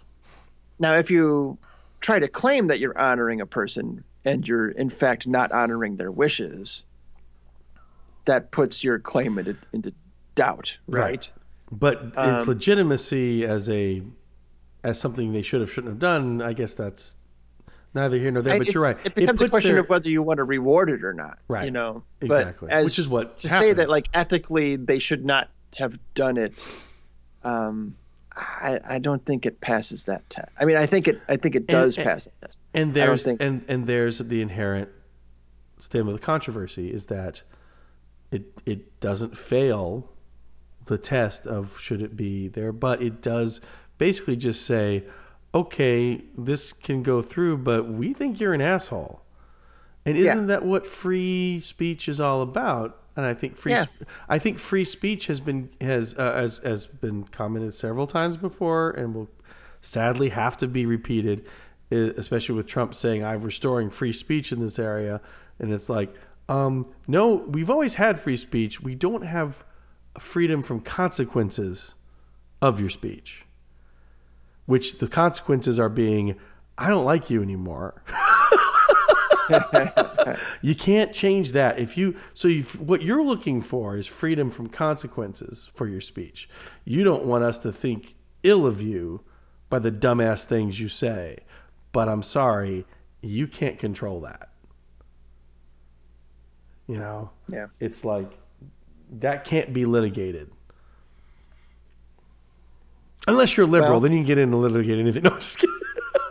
By the same token, i am a liberal. if if the Academy um, gives the Best Picture award to the wrong film, don't they have to, like, the, is uh, is um, is allowing them to revoke that post hoc, allowing uh, letting them off the hook for that Wait, error in judgment?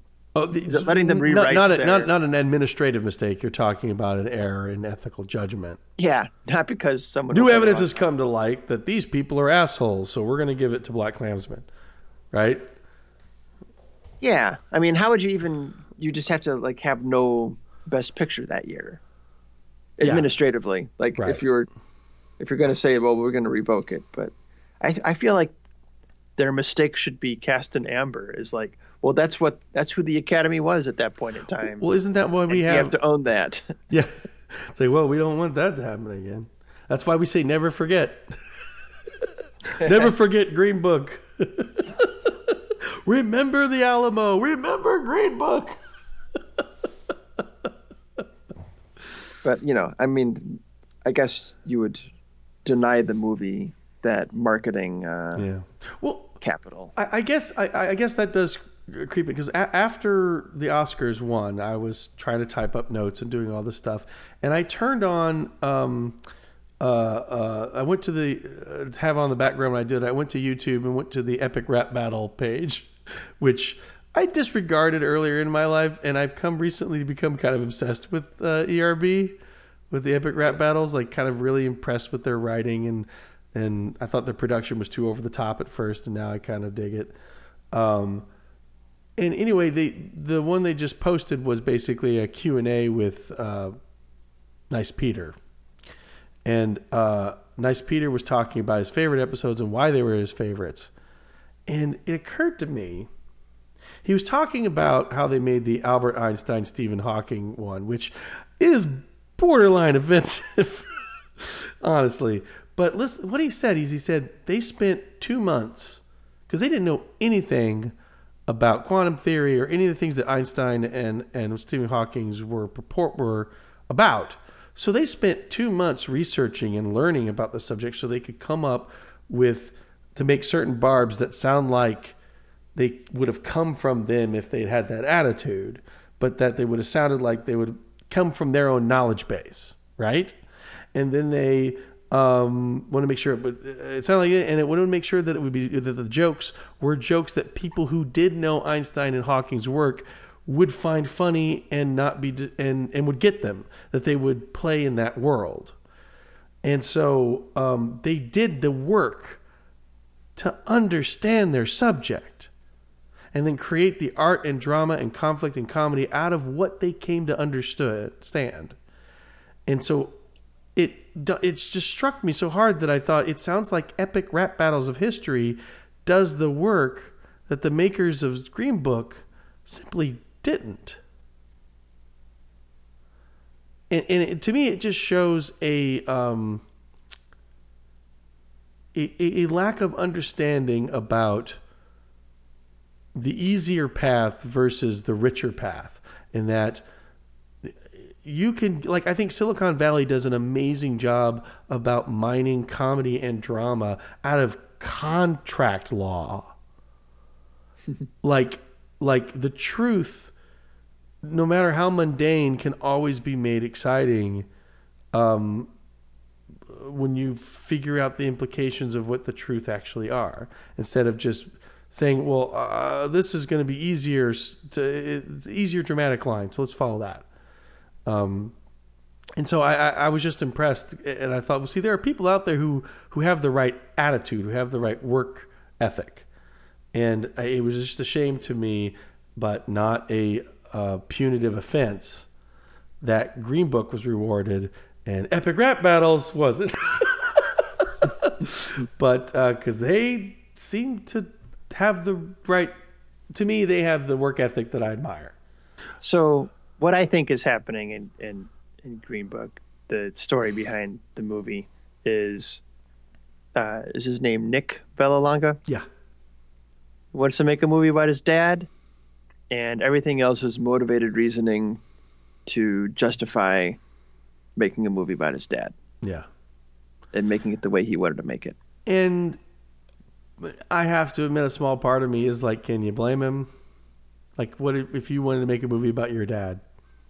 Uh, it's all coming from a place of emotionally wanting to stick up for his dad and and portray his dad as a good guy. Right.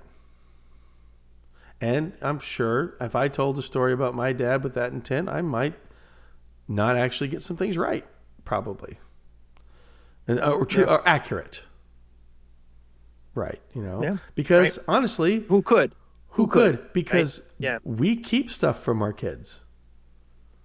There's things that they don't need to know about because it's just stuff that, wor- that will worry them and it's not proper. So, you know, as much as we spend every day with our children and give them all of our time, attention, and money and uh, our energy, our lives, they can't really completely know us.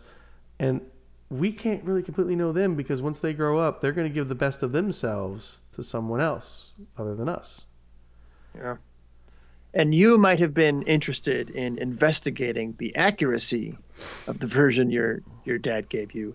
Nick Vallelonga maybe was not interested in that. Right. He was more interested in giving his impression of his dad as told to him by his dad. As told to him by his dad, right. So you know, and honestly, he gave it the a Christmas story treatment. It was the, it's the right. Jean Shepherd, right, or Big Fish, or, or yeah, the, yeah, This is the story. This is this is him as he would like to be seen.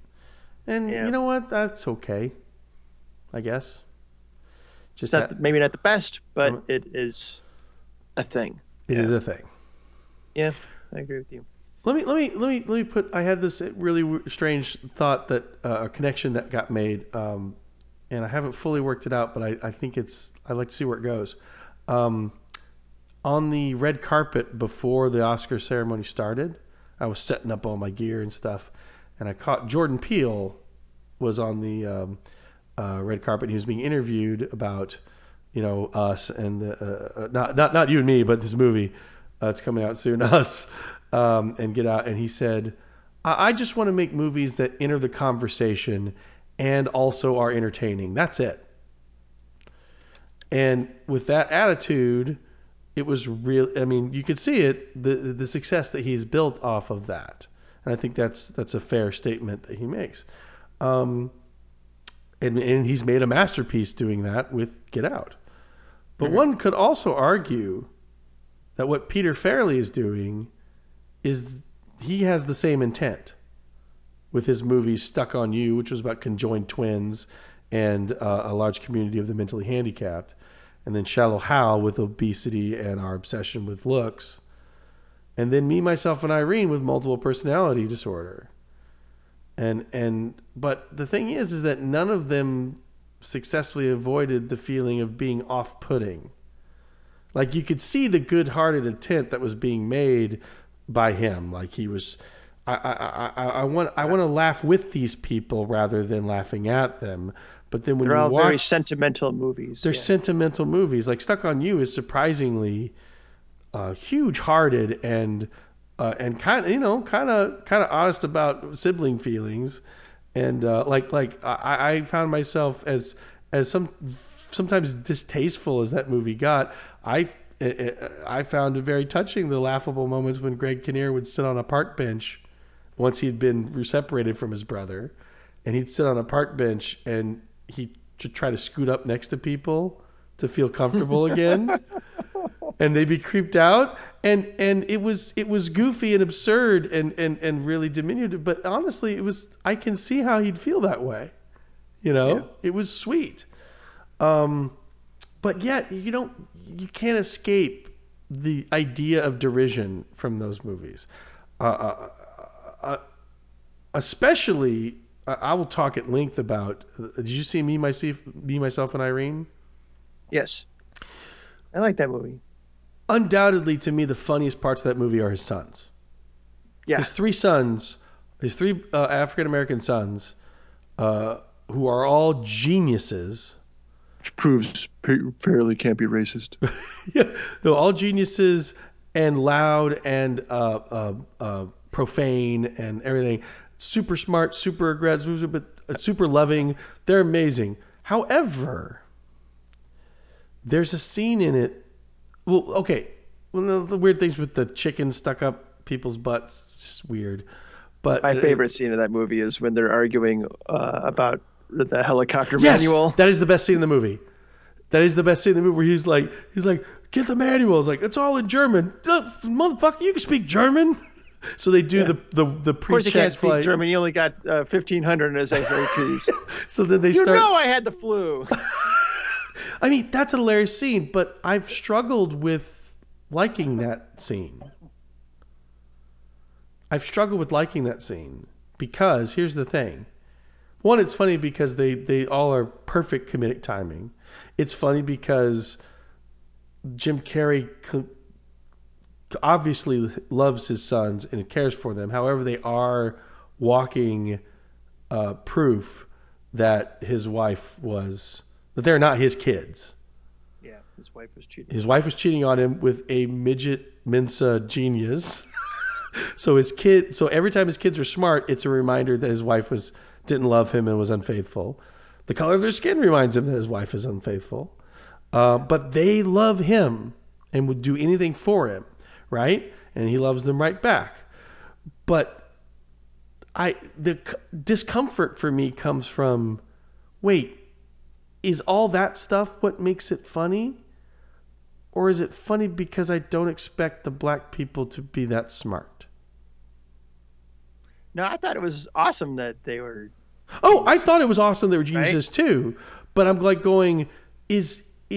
it But it's also funny that they're geniuses who talk like they've grew up watching Richard Pryor. Right. Right. But th- but then again, Richard Pryor was a genius. I mean, a comedic genius. So like Yeah. the, the the the the contrast that they're making to me is uncomfortable. Like like I I, I like I, I'm pretty confident, although I'm sure it could be challenged. I'm pretty sure I'm laughing at it for that reason, the reason you're laughing at. But I'm weirded out by the fact that is the movie telling me I should be laughing at this because everything about them, their clothes, their speech, their upbringing, sh- tells me that that that is at contrast with their level of intellect. Does that include the color of their skin? And that Well, so bothers me. what about his wife cheating on him with a little person? right, like- exactly. Is it a joke that oh my god, she cheated on Jim Carrey for him, Right. or is it that why why shouldn't she Why shouldn't she cheat? why him? shouldn't she Yeah. cheat on him with So a little person? That that's another great uh, emblematic is- of like of like is this the road to equality that I'm experiencing right now, or is it a disingenuous sentiment, or is it a is it a real sentiment with a feeble with a ungraceful hand? I, I of I Peter don't- Farrelly. I- I I don't don't know. know. I don't know. I didn't feel that was ungraceful in that movie. I really that's what I liked about that movie. Right. You know, it's like um it's, it's in Kingpin. They had the um his landlord is a guy in a wheelchair who's an asshole, right? right. And the story he told in an interview was that it was his friend of his who's in a wheelchair would always complain to him that guys in wheelchairs in movies are always nice and that he always wanted to see someone in a wheelchair be an asshole. So I'm Right. like, okay, so I wrote that into my next movie. Right. And That's like, great. Yeah, why can't a guy in a wheelchair be an asshole? Why can't why can't black people be geniuses? Why can't you know? I mean, it's it's Right. something you. It's funny because you don't usually see it on the screen, Right. and they also are very funny characters, and them arguing. Their arguing is really funny in you know, general. I mean, it's just They're arguing They're just brothers. funny in general, They're but also brothers. they're arguing about genius stuff, but also You- using language that one does not associate with genius. You know, Right. which is uh, that's got class uh, mixed in with with race too, right? Yeah. Um, So so, So, I don't know. I don't- I don't know Um, either. I wonder how other people received that. I it, it didn't I'd be seem curious to have- to me at the time. yeah, I, I remember laughing hysterically through that, and then at some point just going, "Uh oh." I think it was the part where you find the guy, the the three brothers, like catch one of the bad guys, and it cuts away, and when the other bad guys come back and they find that guy, he's tied to a post with a chicken shoved up his ass.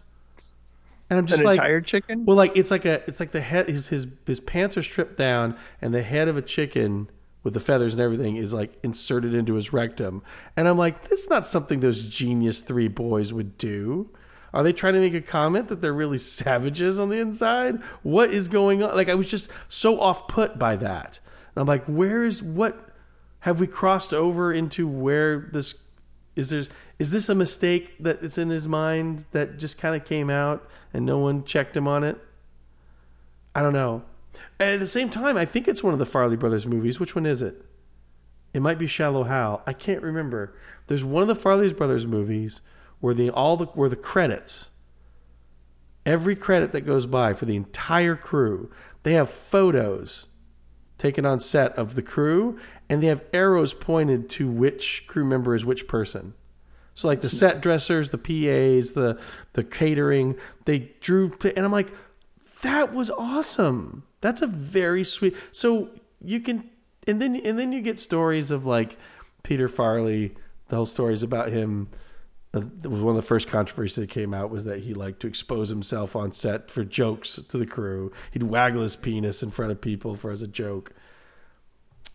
Not really a joke. Not cool, but uh, but but it, you add all this stuff together and it makes a human being, a, a, a, a complex human being that I can't quite figure out. it's entirely possible that he i mean for many that's a power move Right. Uh, it's possible someone could do that as hey i'm just uh you know uh he's showing his penis the way um what's his face does in um chasing Sarah, chasing Sarah Silverman, forgetting Sarah Marshall. Right. That him, wet, yeah. him standing there naked is a humiliation, right? Right, And it's a humiliation. degrading, and maybe it's it's it's possible someone could show their penis and say, "Hey, I'm not some big important director. I'm just a schmuck with a little dick." right. Exactly. Um, it doesn't, you know, it doesn't give Whereas- other people the option to not see that, Right. Right. so it's not cool. Right, Um, you it could still come in. off as a power move, even if it wasn't meant as one. Right. Exactly. No, I, I, saying, I, it- complete, it's- I completely agree. It's not necessarily the same as Louis C.K. or um, uh, the Weinstein guy right. doing the same thing. Yeah, I, I, I agree. I, I believe that there's it's it's poten- it's still not cool, but it's there's potential for that being. I'm trying to depower or equalize, but you got to re- again. You got to realize your consequence of actions. You might be affecting someone in a different way Oh yeah, than you no, right. than you ex- think you are, and that's part Yeah, of growing up. Do not do that. Do not. It's Sir- not the way to achieve that goal. oh, the PC police is coming up to me. What? I can't expose my tiny, humiliating junk in person. I'm trying to make everyone feel better. there are other ways to do that. Just talk about it. like constantly all the time. What was what was the story about the guy? Sorry, I don't know if I want to make you tell this. You used to tell a story about a coworker who kept talking about his his balls or like how there was like a hedgehog. He likes and he'd say, I like this hedgehog to be up against my balls or something. Oh, that was my friend uh, Jenny's story. She was a, a friend of mine I used to work with, and this is her story. She told me about her next job, where one of her coworkers um, was telling a story in the office, and this isn't like a coworker that she was like drinking buddies after work. This is like someone she barely interacts with. But was telling the story about how his hamster had escaped from his cage, and he couldn't find it and didn't know where it was and thought it was gone. But then he wakes up in the night and it's and it's the way he said it. It was like nestled up right next to his little buddies or something. It was the way he referred to his testicles. and he kept doing it. And he tells he just thought everybody should know. right, right.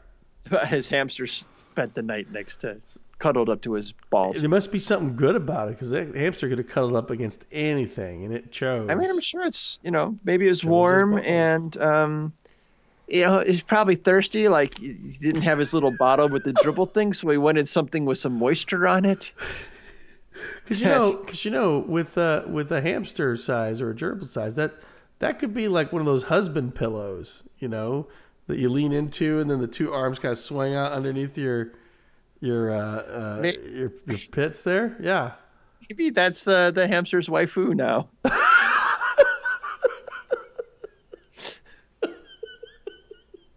Maybe that's his little fuck pillow. Mate, that's it. He referred to his balls as a fuck pillow. That's it. so I woke up and the hamster was just there, fucking my balls. Couldn't believe it. I said, "Should I uh, turn over?" And the hamster said, "Nope, I'm fine." I, I, I don't remember exactly the line now. I think the implication was that the hamster mistook his balls for another hamster. Right. I feel I feel like you told me there was something like like the hair like lined up, like the pubic hair and the hamster hair felt the same. It was something like This that. is probably me. This is probably my imagination. Because I remember when I think about the story, point. I just remember being This sounds like out. speculation on my part. I just remember it sounded so gross. I was like, yeah, get, this guy needs to be put away. but here we are telling the world about it. Ah. All right. Smooth Oh, segue. so- so- I've got oh. one more. Yeah. Oh, sorry. No, I to, to, to, to wrap up that last segment, I was just just I started talking about Jordan Peele.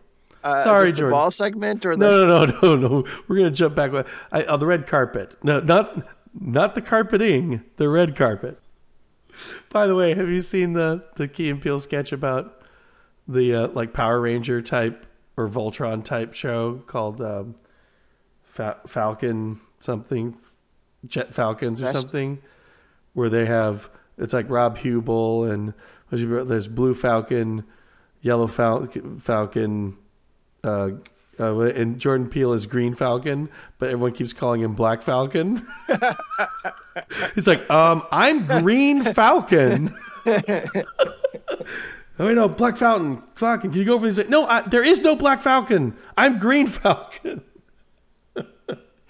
They go, how would you like it, Purple Falcon, if I called? Because she's Asian. He goes, how would you like it, Purple Falcon, if I called you Yellow Falcon? They're like, uh, racist. How is that racist? Why is that racist? And I'm. it's a great sketch. And they're doing this while they're all trying to fight a big giant robot destroying the city. yeah, it's really funny. Um, so anyway, I was trying. Uh, Jordan Peele, uh, I feel like successfully makes entertaining movies that enter the conversation, and I don't have any of those questions about what he's trying to do. Well, Peter, Fer- well he Peter- started the conversation he meant to start. Sorry, I think I jumped ahead of your point. Well, well, well, no, well, he start. Well, that was no. I think there's been a long-standing conversation about obviously race, but he did jump in with a different perspective on. Uh, excuse me, or rather, with a crystal clear perspective on it. Whereas Peter Farrelly, I do believe has sweet intentions. He's a very sentimental storyteller, but and he's um, I, I mean, part of me has uh, hastens uh, hesitates to say might be a kindred spirit in a way, in the sense that I am very sentimental. I have a I really want to project a lot of empathy and sympathy for things, but I also dig the all the crazy shit we've been talking about all day tonight. You know, um, I have a ribald tongue and a, a, a you know, kind of scatological sense of humor. And, and those two I don't think are mutually exclusive. Um, but I also have to know, you know, I got to think of mastery of tone. I got to, yeah. if I'm going to incorporate those two things in the same thing, I have to have a real command on the tone and know how far I can go in either direction without killing the other or not at all. Got to know when I can and when I can't. And I, I, I think Peter Farrelly has struggled with that, whether he knows it or not, his most of his career, and um, whether whether he thinks he's been struggling with it or not. Yeah, he take. I mean, he takes risks. That's I think that comes with that territory. He certainly does. And honestly, um, for three white guys to be telling that story is doesn't sound like a risk traditionally, but in our days it is. The the other thing that I find the Shadow and Act put onto that was the fact that how Octavia Spencer got involved. Um, according to the article, uh, they took the script to Octavia Spencer because when she came up on stage, I was like, "What's she doing there?" She wasn't. Was she yeah. in the movie? I didn't think she was in the movie. No, she was brought on as a producer. But from the way that the Shadow and Act article tells it, she was brought on to basically be. Remember, do you remember how we said uh, uh, uh, we were talking about Tropic Thunder, and the one thing that rubbed us wrong was they said we we always had Brandon about the Robert Downey Jr.'s blackface uh, character is that they always had Brandon T. Jackson there to turn to to see if they were overstepping their bounds. I was like, well, that sounds one that sounds bad. Say, you know, two, you're putting it all the onus on him, right? Which is representing what, all black people. Yeah, and if anything's offended, well, it got through Brandon, so maybe he's the one with the problem. and and so like um um and and for the record, I, I I certainly acknowledge the sensitivity of it, but Tropic Thunder to me was definitely a movie that was supposed to be making fun of actors, and that is one of the biggest things you can make fun of actors for doing. And so I, you know, I don't slight that uh, for that, but I can certainly see it since it's I can certainly see it being uh, being offensive to someone. So anyway, so Octavia Spencer was brought on, and they ran all these things past her. Like people were mad that the movie's called Green Book, but it doesn't feature the Green Book much.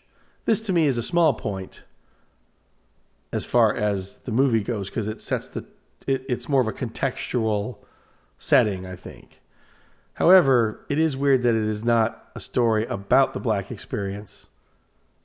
It's a story about the white experience. However, it is a story. If you think about it, then it's the white person discovering that there is such a thing called the Green Book, and it's an entryway into what they have to go through. So Octavia Spencer, they took it to her and they said, "Should we change the title?" This is what they say, and she's like, "No, I love the title." So whenever any journalist comes up and says questions their reasoning or motivation on anything, they say, "Well, Octavia loved it and demanded we didn't do that, so we didn't." And it's disingenuous. It's disingenuous to, uh, and, and actually, and I, uh, not right for them to hire a black lady and then say, "Well, we, you know, we ran all through her, so we're making all the decisions, and she's okaying them all." Now, would Octavia feel that way about it? Probably, I probably not. I hope not. I hope she feels like she's much more responsible player in all that. But Yeah. um, that's the way it's being presented. Yeah, I mean that could be tokenism, but I, I guess I'd want to hear Octavia I'd want to hear Octavia talk about it version of that, right? before Yeah. I start throwing fingers and casting aspersions. I, she'd need to say what her experience was, I think. So, uh, but anywho, really what I was trying to say was just compare how, how similar are Jordan Peele and Peter Farrelly as a uh, as directors and writers, and um, are there similarities? Are there where where what could if if there was something that could be improved on Peter Farrelly's end, what tips could he take from Jordan Peele, other than being black and a genius?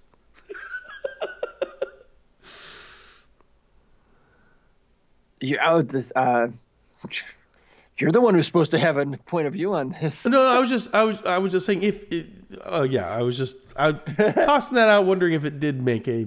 Ah, I, uh, I, as I said, this wasn't a I'm fully not formed prepared. thought. Um, nothing immediately comes to mind. we'll do a Um, three-hour mini-sode on it next time. so, um, so, uh, uh, so think peace, people. Um, Jordan Peele versus Peter Farrelly. Let's hear your thoughts on Twitter or at our Gmail account, whose name I don't remember right now, or our Facebook. Just let us know. Send us your thoughts. But before we take your thoughts, So I have a thought experiment. ooh, you have a thought experiment. What if nothing about this movie was different? Nothing about Green Book was different, except after the Christmas party, we have one more scene. Mm. It's Mrs. Vallelonga, whose name I don't remember, cleaning up after the party. Everyone's gone home. She's cleaning up. She's smiling because it was a fun time. Everybody had a good time. She goes to throw something away, and there in the garbage is a glass. Oh. Thought experiment indeed. Because as a writer, I got chills with that. And I was like, oh, that's so good. But then I'm like, okay, so wait, what? Well, yeah, but wow. It's sad, but it's also. It's it's also painfully honest that you know he's yeah he's working on this thing he's had this journey he obviously likes that but he'll still have uh, that's just it. You don't change those deep-seated things so quickly. Yeah. that's a gr- that almost would have made it best picture. Honestly. That would have justified it as best picture for me actually just because it's like it's it's hard it's it's hard to rewire yourself it's hard to wow He's a he's a work in progress. He's a work. It shows in that he's a work in progress. progress. Does it mean, but or does it mean like everything that there has been no progress? That every right everything that looked like progress was disingenuous and should be disregarded. but he i mean but he's hugging he's hugging him he's doing all this he's been bled on by him didn't seem to have any problem with any of that, but the glasses thing, yeah, that's.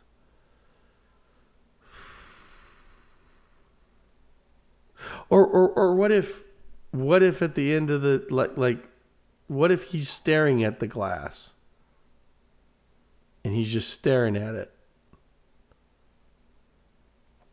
And then we cut to black, Yeah, like the top inspection, yeah, but I, I, inspection, I, I, inception.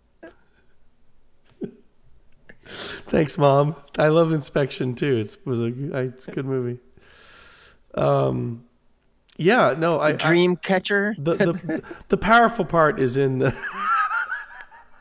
the the powerful part is that it's in the trash, and that she finds it because she is presented as someone who loves her husband dearly, but no, but doesn't approve of the racism Yeah. um, and doesn't chide him for it either, though. Doesn't like demand he change, but is happy when he she sees and relieved when she sees that he's come around. Yeah. You know, and then to see that again would be hard, but for her. Oh, Tony. we cut out. Boom. Oh, Tony. Hey, Tone. So back to being racist, Tony. Hey, why are you breaking my balls?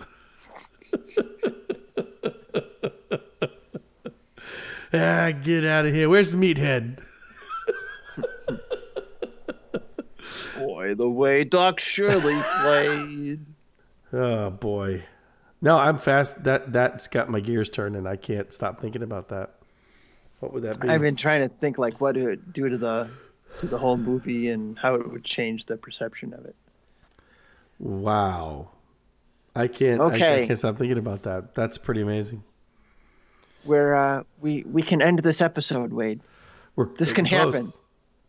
And then let's all watch Whiskey Cavalier as soon as we can. there was a great. Oh, do you skipped all the ads. I don't know. I don't know. They they were prom- relentlessly promoting before, during, after uh, a, a new ABC show called Whiskey Cavalier. And uh, uh, I love Frank Conniff's tweet afterward. He goes, "Say what you will about Green Book and the Oscars, but all I know is that after watching the show, I am not going to fucking watch Whiskey Cavalier." um, uh, so yeah, the big surprises of this night were Olivia Colman, great Green Book, huh? And honestly, weirdly, I thought this was Billy Crystal's best hosting duties yet. It was pretty amazing. He did a pretty great job. He- you know, it's like he worked himself in seamlessly. Know, he didn't make it about him. Gotta give he him did, for that. finally didn't make it about. That's right. Oscar, Oscar, who will win? You'll be mad. um. Okay. So let's give our let's let's put a big bow on this. Um. Yeah. I won't. I don't. I don't got to talk about the sniper rifle. It's fine. it, it in the in the credits, it was weird though to see like they were doing the best of Oscar moments, where they would just kind of show clips from the evening, and they were all diversity uh, winnings. It was pretty amazing. to Just kind of see like, oh look, all these uh, uh, uh, women of color, men of color. Uh, uh, a phrase I'm still not totally comfortable with, by the way. Men of color, women of color. Um, oh, it's fantastic. It's wonderful. And then it weirdly abrupts, and then you see a sniper rifle. I'm like, what the fuck? And then it's going into an ad for Whiskey Cavalier as the credits are going on. Like there's a, the credits for the Oscars at the bottom, and the half of the top is still is like this thing. But it really felt like they were trying to take out the winners of the Oscars. It really felt that way, and I was I was like uh, I was I, I I left shaken, um, not stirred, but I left shaken. Uh, really I'm glad you did it, so I didn't have to. I, I I fell on that sword for you. Um, all right, so let's put a big bow on this on this uh, extravaganza. Whether we cut Before we this- do, one important piece of business. Okay. The train accident movie was titled Midnight Rider. Oh yes, yes, yes. What did I The say? apple doesn't fall far from the tree. You said uh, Midnight Flyer. I said Midnight Flyer. And it's about Gregg Allman, not the Alan Parsons Project. Not even the Allman Brothers Band, ah, we have switched roles. just Gregg Allman. Yeah, no, no, no, no. Oh wow. Okay, so Midnight Rider, Yeah. Gregg Allman. Which is a Gregg Allman song. So that- gotcha. Okay, It's a Thank little mnemonic. Um, person still lost their life, so I don't really care. but sorry, but yeah, okay, all right. They're still in jail, which I'm happy about. Rankings. Okay, so now we're gonna rank um, the movies that actually won, that actually were nominated for Oscars. Who, Siggy, would you like to start? Sure, unless unless you want to start with uh, your favorites that weren't nominated. I, I, w- I, I w- would, uh, or or if you have, do you have any as well? Did you rank ones that you wished did? No, I didn't see a ton of movies last year. So I think I saw about seventy. my favorite um, movie of the year is uh, was nominated though. So I'll say that. Well, I will put it um, only only one of the nominations was in my top ten. Um, so uh, my my own personal rankings for the top ten movies of the year, and honestly, the top thirty three movies on my list all feel like top ten movies. They were all in the top ten at one point. It's been a good year. Seriously, no. When I was, I've been tracking it all year. Oh, well, here, here. Wait a second. Let me. Let me I feel like we should end with this. what? Just end with me saying that? The, no, the the thirty you're giving your top thirty three. You, I could give my top seventy if you want. I just didn't think you wanted to hear all that. Well, I, I I want to hear the thirty three. I wanted the good ones, Well, here, look, look. Let me, let me, cream of the crop. let me show you my spreadsheet here. This is my spreadsheet. I've ranked every movie uh, for the since since from 1955 on. Oh wow! Uh, I did this because I thought this task would be daunting when I heard someone else had done it, and now I'm I've done it. But the most recently, uh, they've become most involved uh, since 2015, uh, 17. Here's all the the uh, these aren't all the ones I've seen. These are all the ones that I w- want to note and rank them all. But 2018, here's. Um, uh, and I thought notable performances and stuff, and then here, and then my all-time list is over here. But uh, um, uh, yeah, so I, I've I I've seen this is all the ones I have seen of this year, and I think and I've got sixty-seven. No, I haven't put in Stars Born or Bohemian Rhapsody yet, so I need to put those in. So yeah, 69. 69 films so far. Nice. So okay, so then my my rankings for what was actually nominated. Um, but I'd say number eight. Go um, backwards. Last year we went backwards. Yeah, Yeah, number, number eight. eight. Number eight, Bohemian Rhapsody. Yeah, mine too. That's my number eight. Uh, number seven, Vice. It's got. Well, I'll move on. Do you want do you want to do this in tandem? Uh, mine are the same as yours so far. Okay, So the Vice. Uh, number, go. Number, number six, Green Book. Um, Vice has higher highs than Green Book, but Green Book's at least consistent and has a point. uh, number five. Okay, this is where it got hard. Those three were easy. This is where it got hard. I switched it around a lot. Um, I'm gonna say BlacKkKlansman at five. It and then Black Panther at four. BlacKkKlansman has bigger highs than Black Panther, but it, Black Panther's cleaner. I mean, it's it's. I mean, it's makes more clear. It's it. It feels like a better. It the movies feel is a is a uh, experience that I think is more successful. This next one's gonna be controversial. Number three is Roma. Probably because I didn't watch it the right way. I did watch it wrong over five sittings. Um, I was number two. I was utterly charmed with the Stars Born. That hasn't faded off yet, and I saw it the most recently, so it's at number two. If I give it a little bit of time, maybe Roma and those will switch places, but that's where it is right now. And the number one is the favorite. So Favorite was the favorite. list. Favorite was the favorite. Okay. Um, I re- oh, I was going from memory. No, this isn't what I wrote down. Okay. my number my number eight was Vice because it, it made me it mostly made me angry.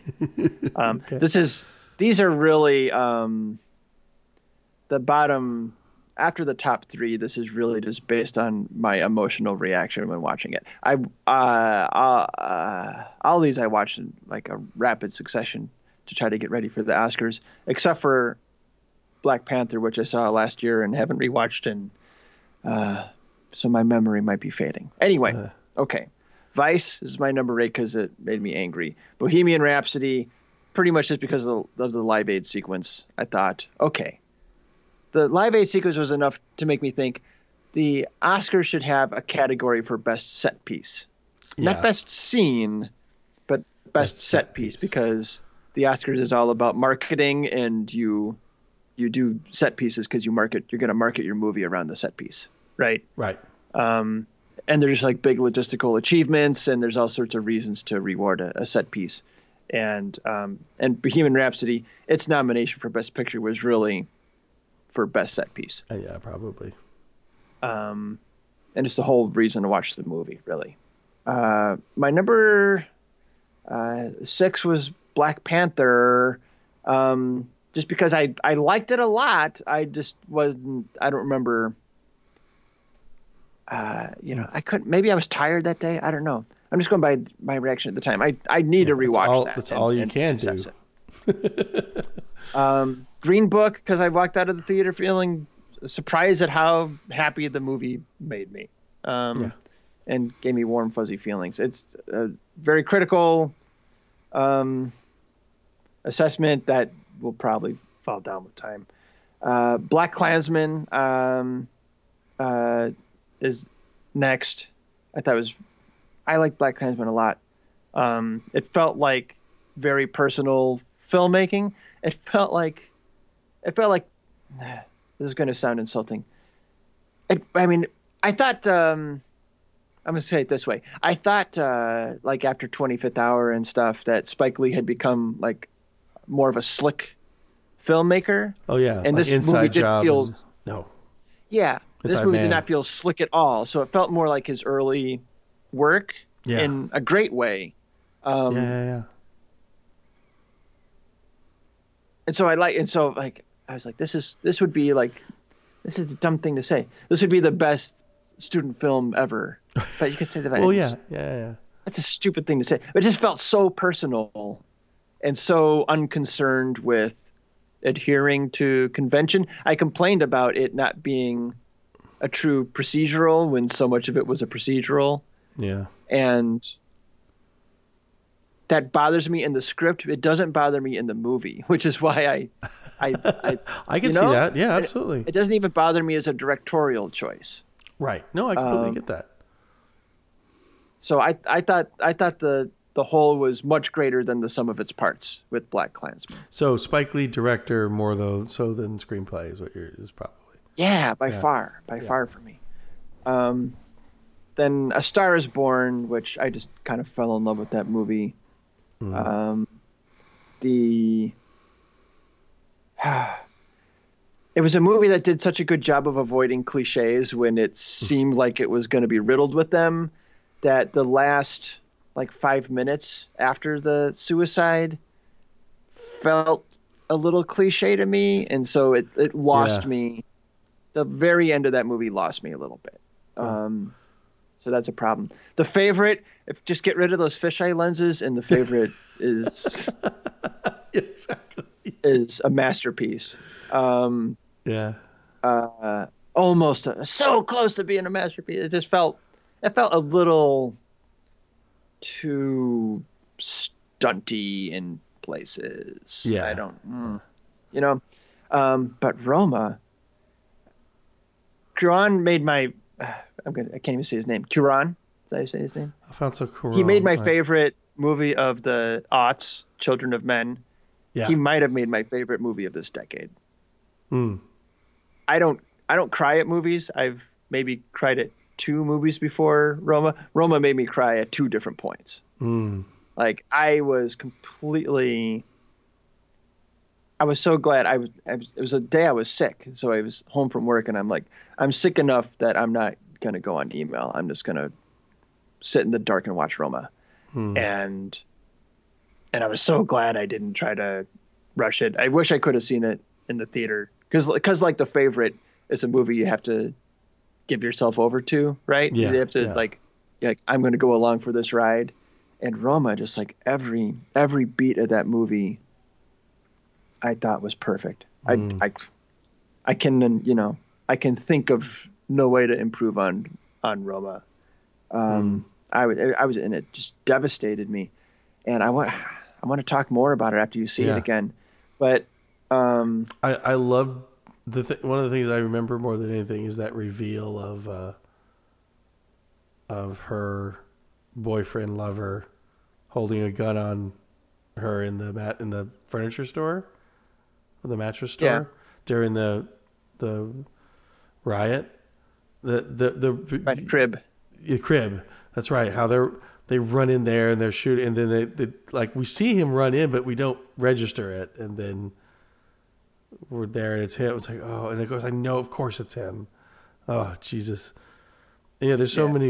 And this is what they were been training for. Yeah. Yeah, and his uh his uh, I remember the the I I, I was I think I dug my nails into my skin when um they're in I think the downtown area and the and the, the boy who we come to learn is kind of the Alfonso Cuarón stand-in just runs off and watching her walk the s- crowded streets on a Friday night to find him mm-hmm. is just I mean it's just a scene of him walk of her walking, but I'm like literally I, I think I broke my skin on my arm.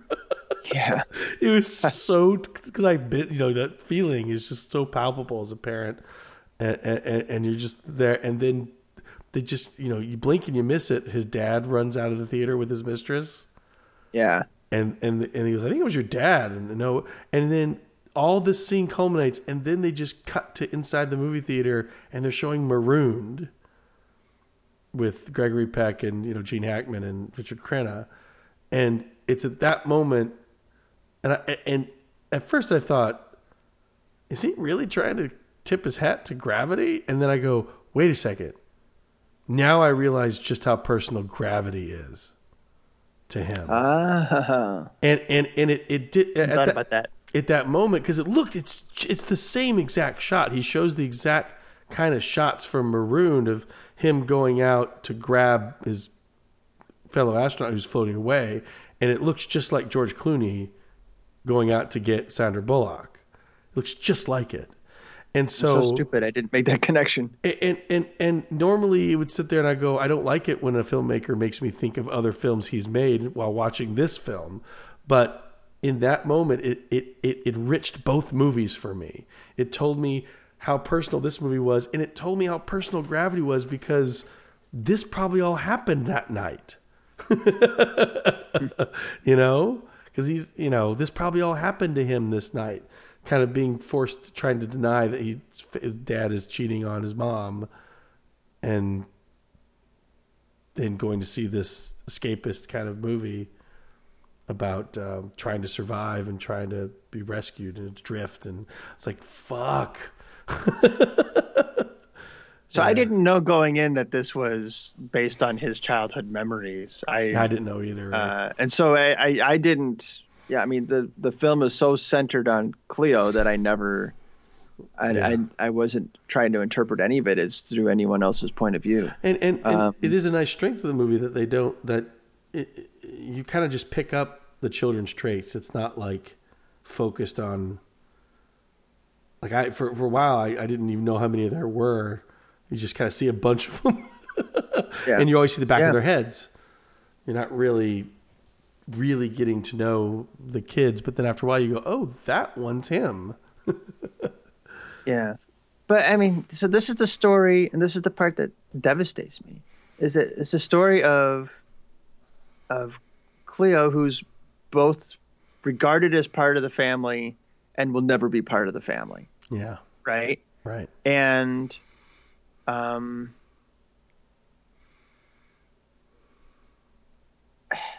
and just how she's taken for granted, but but they'll tell her that they love her and that they can't imagine themselves without her. But then when they come home from vacation, she's got to go back up the stairs and do the laundry, right? Right. and um and that's She's- where we see the the jetliner come again right and so uh, so the fact that the jetliner comes during the professor balancing scene that for me is like the whole movie reminded me it was already reminding me of like italian neorealism and uh, fellini yeah. especially. Um, and that scene is like the most well, no, the most Fellini-esque scene is the New Year's Eve party and the fire Yeah. Absolutely. and the and the guy drunkenly singing in his in his costume. Um, but uh, the the scene with the where she's the training scene and the professor guy who I guess is a real um, wrestler, professional wrestler who Hmm. wrestles under the name of the Latin Lover. Um, uh, he's doing the balancing act, and then the jetliner goes overhead, and then she is able to do the the balancing trick. yeah. What is that like? I'm still wrestling with that scene and what it means, right? Like Well- it.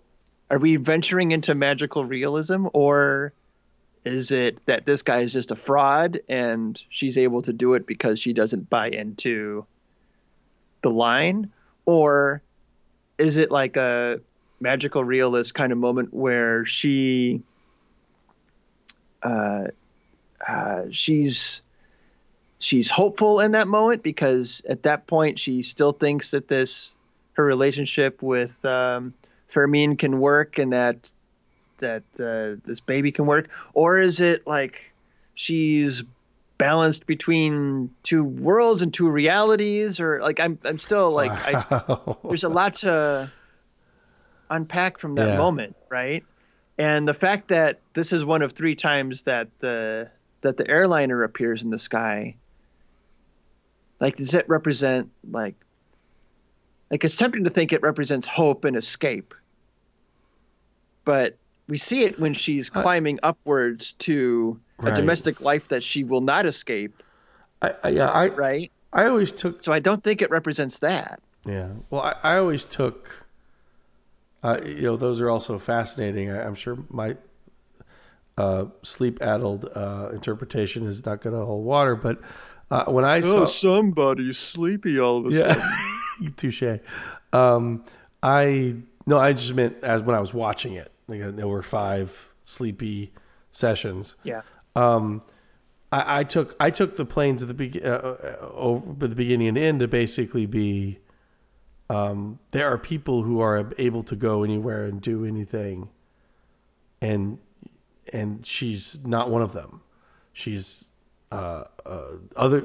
She gets to listen to other people jet set and um she that's it, to me that seemed like the unattainable i thought the planes represented the unattainable and at the end of the movie they still fly over her head you know and, but in that moment that kind I don't think that's it. Because is she looking to escape? N- no, I'm but not sure she just- is. I, I just I looked at it as ability. I looked at it as like you just I, escape's not the right word, um, uh, but I I because she's not really trapped there.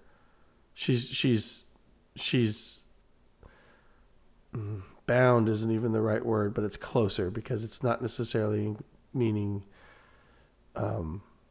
I mean, her options are definitely limited. Right? her options are limited, but, she's also she says she loves these children. She does love those children, and so um, that's why that's where bound kind of came as a more of a of a of a, of a word for it. Um, but I think I think the planes represented means and ability, um, and um, what's the word I'm looking for? I don't know. But then at the training sequence, when she's able to, when she does the stand, I just literally took that as because I just took that as look at. Of course, she's able to do that because she has already shown she does everything. She does everything for the family. She handles everything without drama. She handles her boyfriend or, or, or puts up with her boyfriend without um, she, everything. She can take anything. That's what I took that as. Was that she can take anything and, and she can do anything.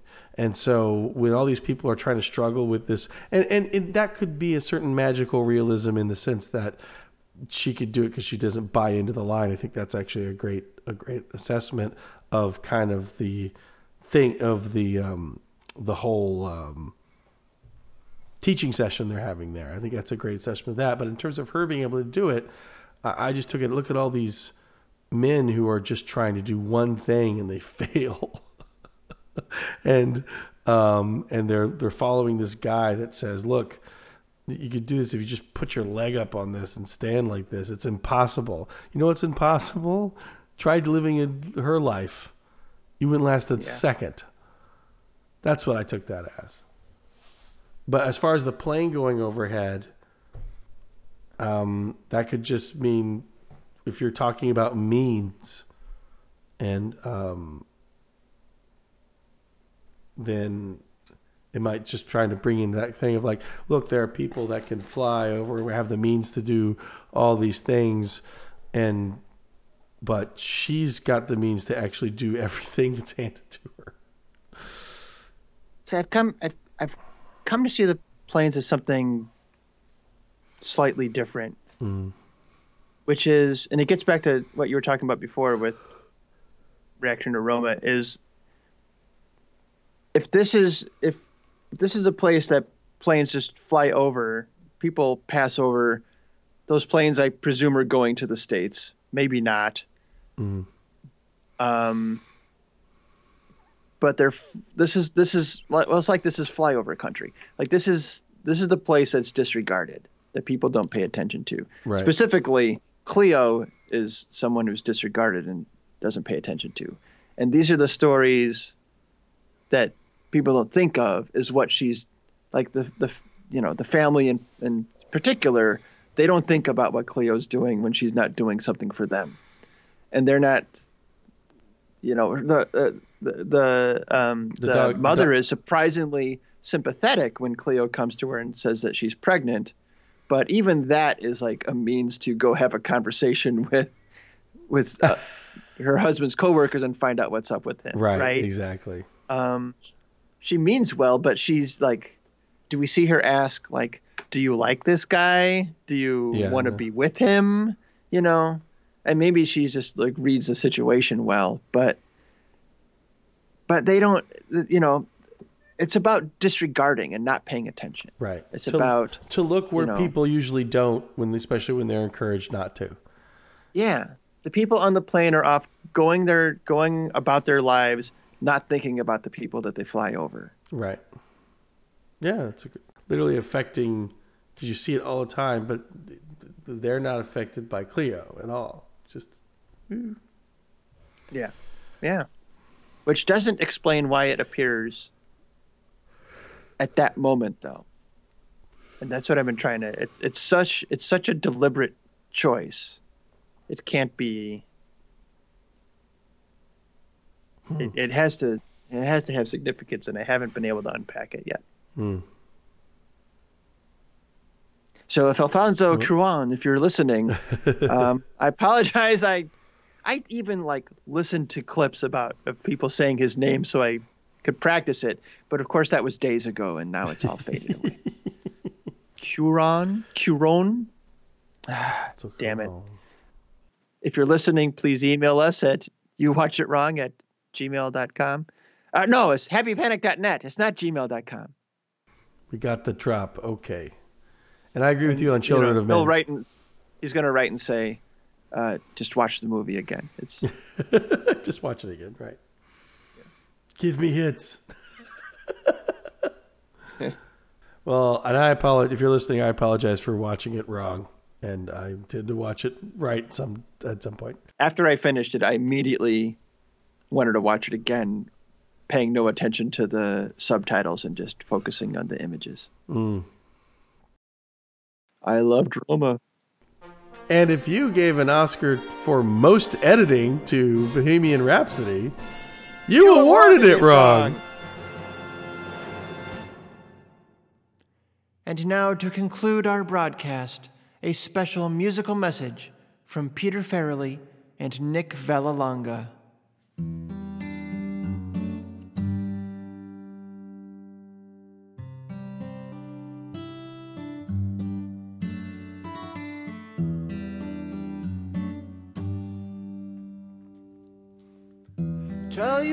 Doc Shirley.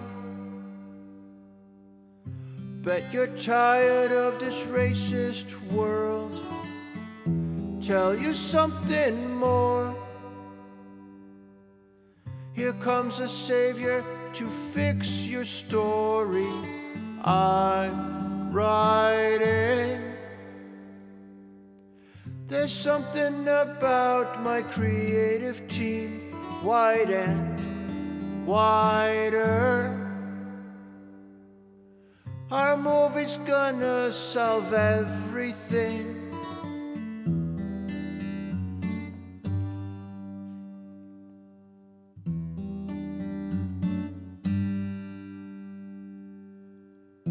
Tell you something, Dawn. Bet you're tired and your voice is gone. Let me sing for you.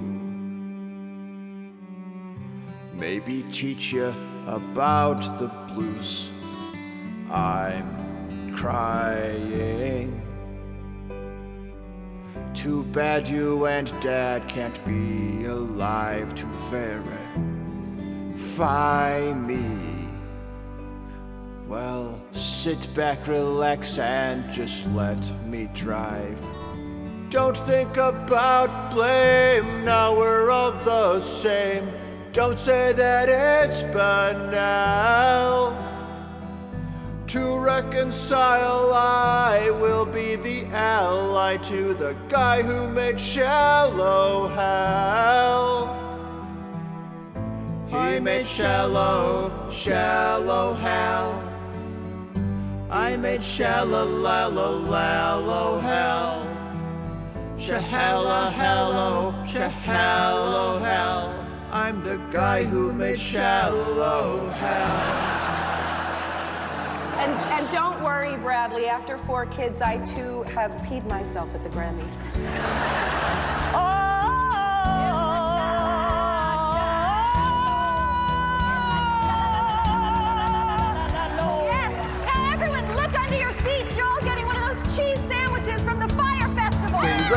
At you. We got the statue. They act like we did a crime. Now that we're equal, let's make a sequel. Who should we get this time? Simon Callow, Scott Baio, Vincent Gallo, Candle Tallow. Mahershala Ali, Marshmallow, and the guy who made Shallow Hal.